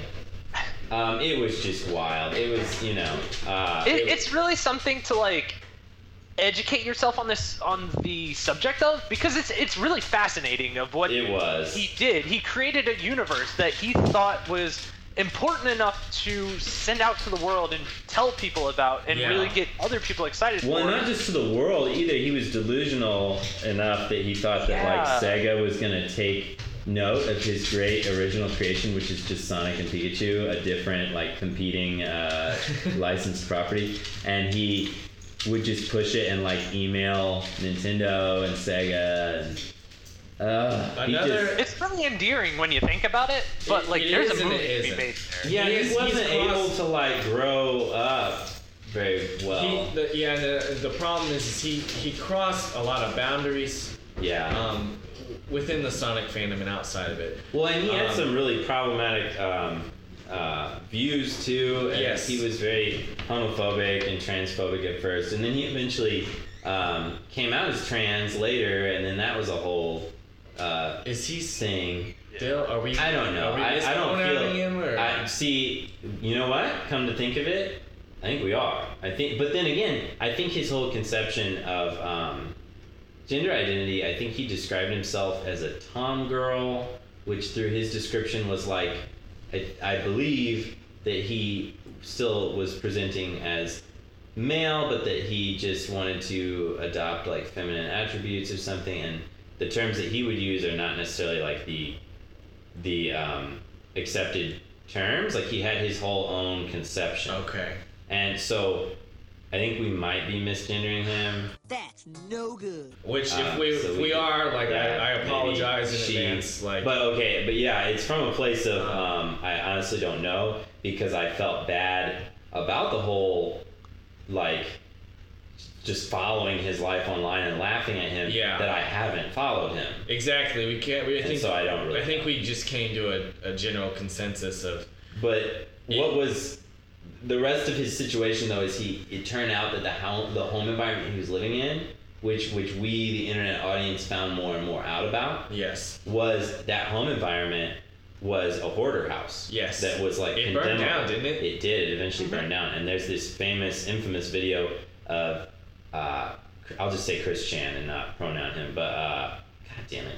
That's no good. Uh, but Chris Chan's dad, who's passed away, uh, at one point appeared on camera or on audio at least, and just was saying, "Get this off the internet! Like they're gonna condemn. You want the county to uh, condemn our home, and we'll ha- get it off the internet." Chop and it he's just down. yelling, "Chop, chop it down! Chop this internet down!" And it, oh man, you couldn't help but laugh, um, and we did. yeah, it's it's just a, if nothing else, it's a very bizarre look at a person who was very much invested in the Sonic uh, fandom. So much so that when Sonic Boom came out, Oh right. and he had and Sonic Boom had the blue arms. Uh, Protested. Yeah. he Chris Chan went to GameStop. I think. GameStop and like got was, himself got yeah, arrested. he, yeah, he got himself arrested because he was like hounding the employees and like I think they had like a standee or something. Like he just caused a huge ruckus. He was Uh, inserting new, like, updated covers for the game that he printed off to fix Sonic's arms, and he would slip them into like the game case Oh, boy. that was on display. Right. Yeah. That's that was the main complaint was the arm color. Um, Oh boy. I'm actually. This is this is a um, gonna be a, a futile endeavor. I'm trying to find out right now as we're wrapping our discussion of Christian. Yeah. what pronoun to use. The problem with that is most content about him on the internet exists to ridicule him, which yeah. is the whole humor of it. Which So I'm not. It's very difficult to find I, what I, I would say Christian that says. I'm somebody that kind of like loosely still follows him, like, Uh-huh. and not in like a like a harmful way. Like, I'm I am actually just generally interested in what he's doing because I find him fascinating, and it's not to ridicule him or anything. I think he uses she and her. I, I'm not entirely sure, but like, I'm I'm fairly certain those are the pronouns he uses at this point. Okay. Okay. Well, As I, miss yeah, pronoun. uh, I yeah. That's no good. I, I it's just- complicated. it's We- a complicated issue that we are we, we, aren't as fully a aware collective of. fandom uh, did Chris Chan so damn dirty. We Uh, but but it was also I laughed until I was crying. Yeah And I don't I'm not proud of that, Sure. but that's that's part of my Sonic experience. yeah. It really is. It, yeah, um, it definitely, Yeah. you know, if nothing else, if you are curious, I think from a fascination, It's really something. It's the the Chris Chan story is is one to at least Oh Lord, yeah. um, not don't go on there like looking for laughs. It, but it's like I I feel like it's a compelling enough story.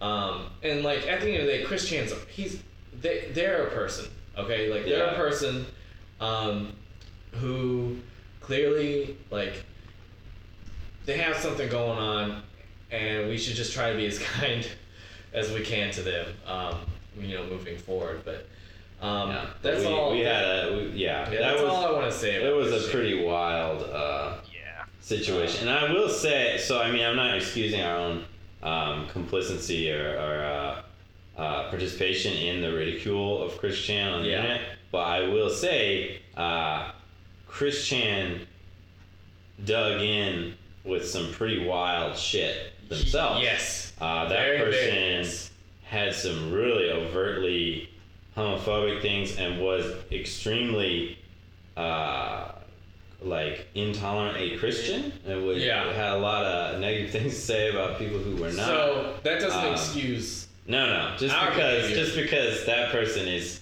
problematic themselves doesn't mean we get to be. But anyway, anyway, um, we, we dug ourselves into All a right. Christian hole, but it's definitely it is a We could- wild ride. We could talk to move so on to another um, person who was I to me a big part of like my realization that searching Sonic on the internet could get pretty wild. Um, Alex Henriol, if I'm pronouncing that correctly, was a French Sonic fan, and she used to be on this forum called Sonic Passion, which I don't think exists anymore, which is a forum, as I understand it, for people who were romantically or sexually basically obsessed with Sonic the Hedgehog.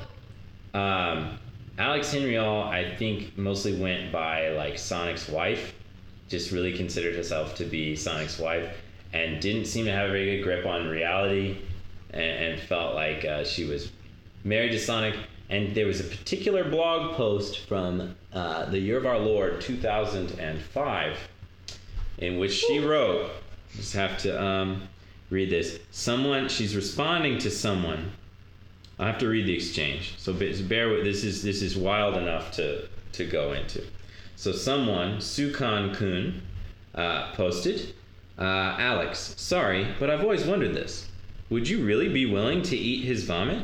Have you eaten vomit before? Would you really want to hurt Sonic and drink his blood? Would you really want him to put you within an inch of your life and call that love? I'm sorry, I understand obsessions like this, but have you ever actually experienced that stuff before? I don't think if Sonic loves you, he would really want to hurt you. Does that make sense? Alex, seemingly angrily, responds Fortunately, you're sorry, because you hurt me very hard. You asked me if I would be really willing to eat his vomit, when what it means is that you would be willing to think that I am a liar. I am not a liar. I think absolutely all I say. Sighs. If I called my forum Sonic Passion, it's not for nothing. Sure that I ever eaten my vomit. I imagined that it was his, of course. Otherwise, I couldn't perform that kind of stuff. No, I do not want to hurt him, but I would want to drink his blood. Yes, I want to be his slave. No, Sonic will never love me because he is God and I am trash. And I oh want to tell it once again I am not a liar and I hate liar. I love Sonic with all my heart and I would shoot myself with a gun if that could make him happy. I am totally serious. I swear that if Sonic come to me and ask me to kill myself, I will do it. Why I would do that? Because he is my love, my life, my hope, my passion. He is the only one I live for. I would do anything to make Sonic happy, even give my life. I hope that now everyone understand how it's easy to me to eat vomit. Jesus Christ. The tragic part about that is Sonic told her to kill herself, and she killed Um, herself. So how do you feel about no? She, No. God, She did God not- She didn't This kill is- herself. This is the connection. No, she didn't. And I think she eventually um, cast off the, the Sonic yeah. situation, and I, I think she moved on with her life. She again, just like Christian, was someone who did not seem healthy. We probably shouldn't have been laughing at her, but oh my God, eating Sonic's vomit and just Drinking his blood. okay. If there's He any God and I am if, trash. if there's any point to be made here, there is something about Sonic the Hedgehog Yes. because I have never read a website where somebody said Spider-Man, he is God and I am trash. I want to eat his vomit. I've never seen that website. Honestly, like You can find some like weird Spider-Man like bara porn, Sure, but sure. it's not like this. And I, let me just say that this is we're not judging anybody for whatever. This is purely just commentary. I on am laughing at eating Sonic's Um, I same. I same. feel bad I- about it, but it's too wild. It- It's so never, like Joseph said, never have I ever seen this kind of behavior in any other fandom. Hell, I'm part of the Gorillaz fandom, and it- it's a pretty bad fan. Like I love Gorillaz and I love the fans. There's some there's some crazy people in that fandom. Are they do eating not their vomit compare. and telling No, their they God? do not compare to the people in the Sonic fandom. Sonic Part, fandom. part of me really hopes that, like, like I understand you're talking about the band, but part of me wants me to be like, man, I love that Brandon is so passionate about these harmless creatures that live the jungles The and jung- like. the legit, the, the legit gorillas. Yeah, no. Um, but it's oh my god. It's just I I love Sonic. I, There really I is something. Sonic. It's just there's some kind of pull to this to this blue blur that you know it pulls a certain kind of person, and that's fine. It's just, whew. oh boy, it's it's, it's rough. Um, I want to talk about. Um, well, Chris, I feel like you were about to say something. So Oh yeah, sorry. Uh, I was gonna say I, I think when at the end of the day, if like somewhere someone were to do some crazy research and like whatnot, I think it comes to the attitude and the mentality of the '90s, uh, added with all the other things around us. Yes. Because I think there are a lot of like other fetishes and whatnot that come from just what we grew up with, like in cartoons and whatnot. That Sure. Help mold you know our generation specifically but yeah th- there's really something there and it's something really inherent with just being sonic that really drives the fans like that extra mile Yeah. Yeah. Um, And I think okay, so I'm gonna, at the risk of sounding like I'm falling all over myself trying to excuse my own problematic uh, behavior here. I did, last word on that. I do want to say, listen, if you want to eat vomit in a consensual uh, exchange, Hey, man, man, you. you. eat that vomit. Uh, what I, I what I'm laughing at is someone wanting to eat the fictional anthropomorphized hedgehog's vomit um, but you can't because he's God and I'm trash. And that's the it's like, just, it's, I. I absolutely would echo because that's something that I am very passionate about talking um, about is talking about uh, sexual nature and like fetishes and sure, all that sure. kind of it's a very, stuff it's a that- very interesting topic. We're, we're Yeah. engaging in some light kink shaming here, but That's no good. Well, But I, man. I wouldn't, but like, Yeah, I, I mean, I just think that it's like an interesting topic that no one really wants to talk about because Yeah. it's like everybody's got something, and it's like, why not just celebrate it? Like, I, I you know, it's a weird kind of thing that I don't really. okay, I'm sorry. I just received. I just received a message from Tyler, who is in our kitchen uh, trying to keep Gino from barking. It says, "Does Sonic actually vomit? It's never been proven." um, I think that that might be a good way That's to go out. Does, Son- Oh, does Sonic God. actually vomit? It's Never. never been proven. Um, I want to talk about one more person. Just, Okay. just, just real quick. Oh, I know who it is. Um, um, so, at the beginning of the episode, I played a clip from this uh, young man's YouTube. Uh, and he goes by the name of Sammy Classic Sonic Fan. Uh, and, like, he. And this is a little kid This at is the a time little- of the video. At the time of the video, it's, it's a little kid. He's very, very passionate about Sonic. Just yelling, screaming, getting real He's riled literally up. screaming. Yeah, he he legit is screaming, getting so riled up about Sonic. Isn't it like Um, leave Sonic alone? yeah, like, yeah, it's like leave Sonic alone Yeah. because he is just this real big defender of the of the later Sonic games, Mm-hmm. and like, I mean, I don't want to laugh at this kid because he's a he was a kid. I think you can laugh at the kid. But I, yeah, He he he has said more recently because he still exists as Yeah. a human being and he's grown up considerably. Yeah. Uh, he um, said that he was being like over the top. I mean, he's trying to get YouTube viewers. of course. Also, he's a Trump supporter now. Yeah. So you know, he's a kid, but yeah, I go ahead and say, yeah, fuck, fuck him. yeah. Um, but- I mean, a little bit, you know. But I would say, comparatively, aside from him yelling and screaming about Sonic in a lot of videos, Yeah. um, It's just funny. He's just he's just goofy. But it's I would say he's one of the lighter. Yeah, it's less Sonic, man. extreme. Yeah, Yeah. It's he just funny. He doesn't talk about eating vomit and you know that kind of stuff.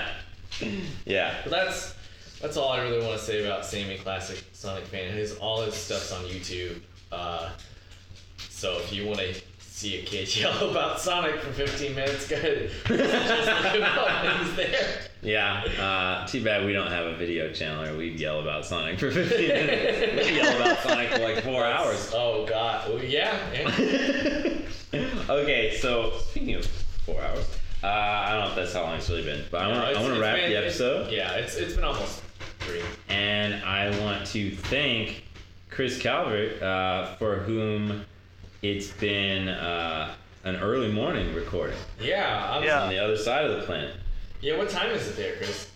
It's 11:30 right now. Oh, uh, wow. Which is probably the time I'd normally be getting up, but Well, we we appreciate you getting up early and you know uh, being a guest on our show. He's the Uh, Sonic no. Man. yeah, you Thank- are the Sonic Man. no, no, no, no. Thanks, thanks for having me on Baby Furcast. Like, it, baby fur. I forgot about baby furs. Um, I want to make one more quick point. Uh, the Sonic social media.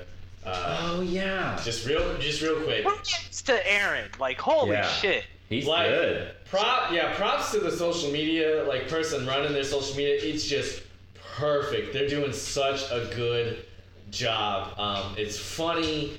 Um, they're also like they're informative, but they're, they can be sarcastic. It's like it's like if Sonic. Uh, Yeah. Best way I can describe it is if Sonic were running the social media. Yeah, if Sonic Yeah. ran his own Twitter, Um, it'd but- be uh, Aaron. What's his name? Aaron Webber. Aaron Webber. He is Sonic in yeah, 2017. he is Sonic personified. Um, Love it. With the he's so It- modern. Yes. Very. It's thanks to him that Mania is happening and Forces has got the character. Because if it wasn't for his taking over the social media and saying, guys, trust me with this, I- I'm going to really bring Sonic back in a big way. Uh-huh. I don't think Sega would have been so open to be like, yeah, let's let another company make a Sonic game and let's let fans like Tyson animate for us. And, Yeah. you know, OC creator. Yeah, like they would have never have done that if it wasn't for Aaron Webber. Uh-huh. I full heartedly Thank, believe thank God Yeah. for Aaron Webber. He's Um, awesome. He he uh, embraced all the memery Yes. and I just said, okay, it. that's part of what's Sonic. Yeah. Um, there's this like one of my favorite drawings of Sonic of all time is just this really crudely drawn Sonic that just says "Gotta go fast." Yeah. Um, and that's become just like this real like memed image. Yeah. And to the point where they It made it into Steven Universe. Yeah. It, and to the point, like it's like the official Sonic Twitter has tweeted it out. and Yeah. has done some really. Yeah. So I love him for that. That's all I gotta say. If if you're not following Sonic the Hedgehog on Twitter, like It's you- Sonic underscore Hedgehog, right? Yeah. That's the Uh, official Sonic that's who you need to follow. Yeah. Do Um, not steal. do Um, not steal. Right. Uh, I, oh, one uh, another point on Twitter is Naoto Oshima, one of the creators of Sonic. Uh huh. Um, he is on Twitter and he follows me um, because he posted something about he was working on uh, Hey Pikmin, Yeah. the DS for- game, Yeah. a 3DS game, and he uh, said something about like, hey, you know, like we worked really hard on this game. It's really cute. I, I hope you guys can enjoy it or something. And it just came off to me as so earnest, like just really sincere. And I said as much in, in response, thinking like it's just a fart in the wind, like you know he's not ever gonna see that or anything. But a Sonic fan, uh, and I'm a Pikmin fan, so I just threw that in there. And then he responded to it, was like, "Thank you so much. Like I hope you like it or whatever." And then he followed me back. Oh, I love it. So now I have to buy that fucking game. Of course. you are legally obligated. I know, I am right. I, I have to. Um, but yeah, that kind of brings us to the end of the show. So uh, at the end of the show, I always ask what people are playing. So Chris, since you're the special guest, I'm gonna ask you first. What, what have you been playing? Oh God, uh, I've been playing with my junk. No, um, uh, I've been playing a lot of Final Fantasy 14. okay. Stormblood. Um, Nice. still working my way through that. It's fantastic. Uh, and then Splatoon 2, I just picked it up. and Hell yeah. Nice. Salmon Run is probably the greatest thing in it. And I do not care about the rest of the game. Oh no! See, I shouldn't have. Hell yeah. Fuck Well- you. Well, no, no, like, Everyone I has don't, their preference, you know. I don't think like it's bad or anything. Like I just think that, like I, I if I play a shooter online, you know, whatever, I want to play with like it- okay, so Splatoon's a four-player team. I would want to play with three friends, like, Sure. and it, with randoms, I don't care, like, and I get too emotional about it, and I'm just like, I don't like enjoy it. Yeah. So Salmon Run is something that, since it's cooperative and there's really like, you know, no uh, human AI, you know, against me, like it's just AI. I like that more. I, that's what I go for more nowadays. Since Okay, that's cool, cool. So. Sure. Um, Joseph, what have you been playing? Um, at this point, it's become a tradition to mention Magikarp Jump, Yeah. the iOS uh, game. I have just Get this recently. man a video game. I have just recently beat the like Ultra League or whatever. Um, so I'm basically at the end of the game. I, I'm. Uh, what else can you even do at this uh. I don't know yet. I don't know. Uh, I'll, I can tell you what he can do. If you hold down the icon for it, a little X will appear. Oh. That's the next level. Frick You just gotta off. click it. Um, All right. but besides Yeah, yeah. Magikarp Jump, what, All right. what else um, have you been playing? Splatoon 2, of course.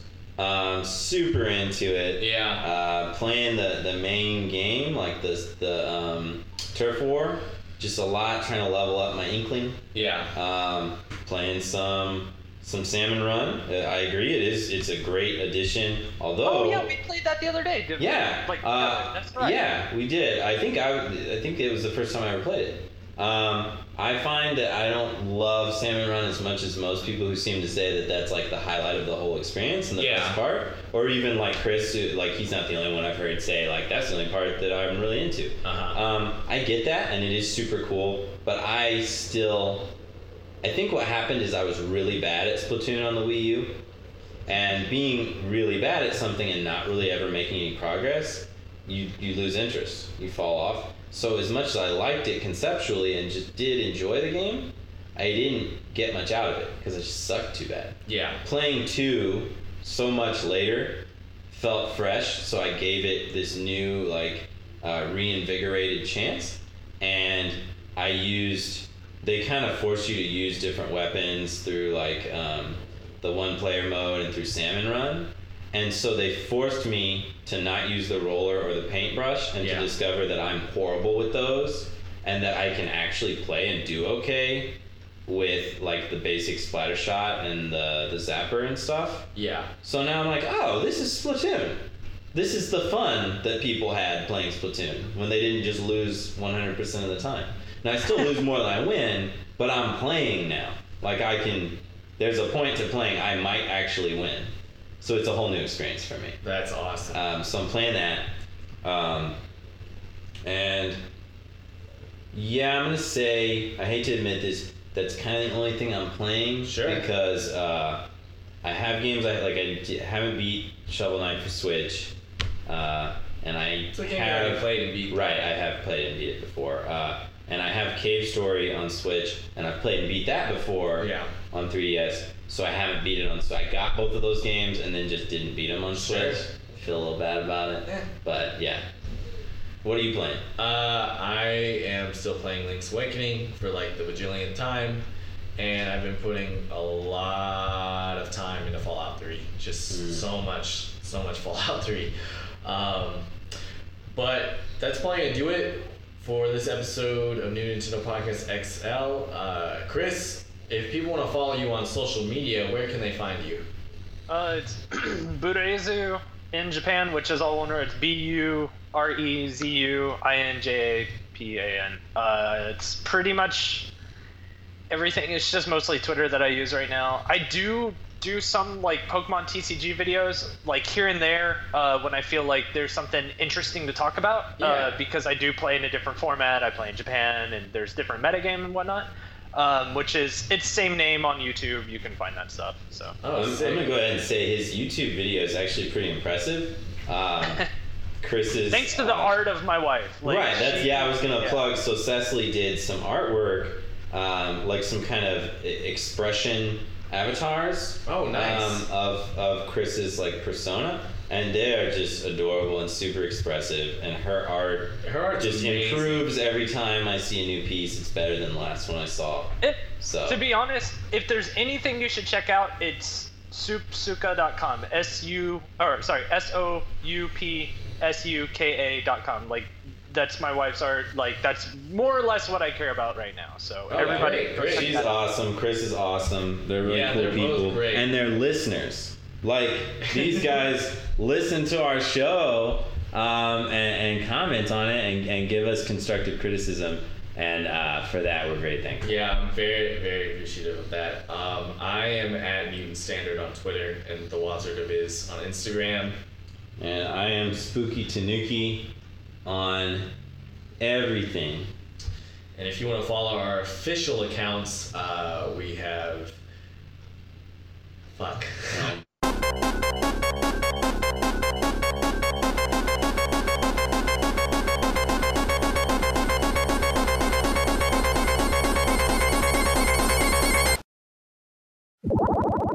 From the top. Uh, follow our social media accounts. Uh, we have an Instagram that's New Nintendo Podcast XL on Instagram. We have, a Twitter. It's uh, at New Nintendo Cast. We have an email. It's New Nintendo Cast XL at gmail.com. And we have a Facebook, which is NNPXL. You can follow us there. Like Facebook, like, comment, subscribe. Leave Last, review. yeah, last thing we gotta beg every time, for the love of God, throw us a bone and give us that five star review Yeah, on, on Apple iTunes. iTunes. Yeah. I think if you're gonna do anything for us other than listen, uh, hit us up with that review because that moves us closer to the top on you Yeah. know when people search Nintendo. Yes. We're not trying to compete with IGN. We're not trying to be the top Nintendo podcast. Hell, we talked about a non-Nintendo property this whole time. Yeah. But we're just trying to give like uh, a unique perspective on the things that we all love. Yes. Um, and if we just show up in the search, we're good. That's it. So so give us that rating and push us Yeah. up a little bit. Uh, and one more quick comment. I just want to say so I did tweet this out, but if you for aren't following our Twitter for whatever reason, uh, our show's now going to be bi-weekly. Um, that way we can plan episode episodes. It can see more people that way. We can. We're we done. Can, um, plan episodes I mean- out more thoroughly and just have these more long format shows and just that's the format that we're gonna go with for now. So that's just how it is, and You're well, I hope you're to okay with it. Describe social media. It's not like you're trying to describe what a black Donkey Kong Uniqlo shirt looks like. Oh God, I'm gonna kick your ass, Chris. that's the end of the show. Love you. In the video. Bye. Bye. You guys treat Sonic like it's trash, but you treat games like Halo, Call of Duty, Bioshock, and etc., etc., etc., like it's treasure. What the frick? I mean, seriously.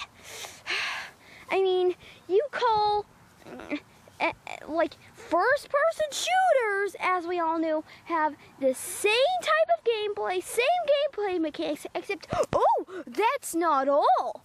They have different plots. So that must mean all first person shooters are revolutionary. No! They're all the same. You guys are being cheated on, you idiots. While you guys say Sonic isn't revolutionary, Sonic isn't creative because, oh, a blue hedgehog who can run at the speed of sound in platforming gameplay that spend, that blends with speed gameplay as Sonic fights against Dr. Robotnik and his army of badniks. Oh.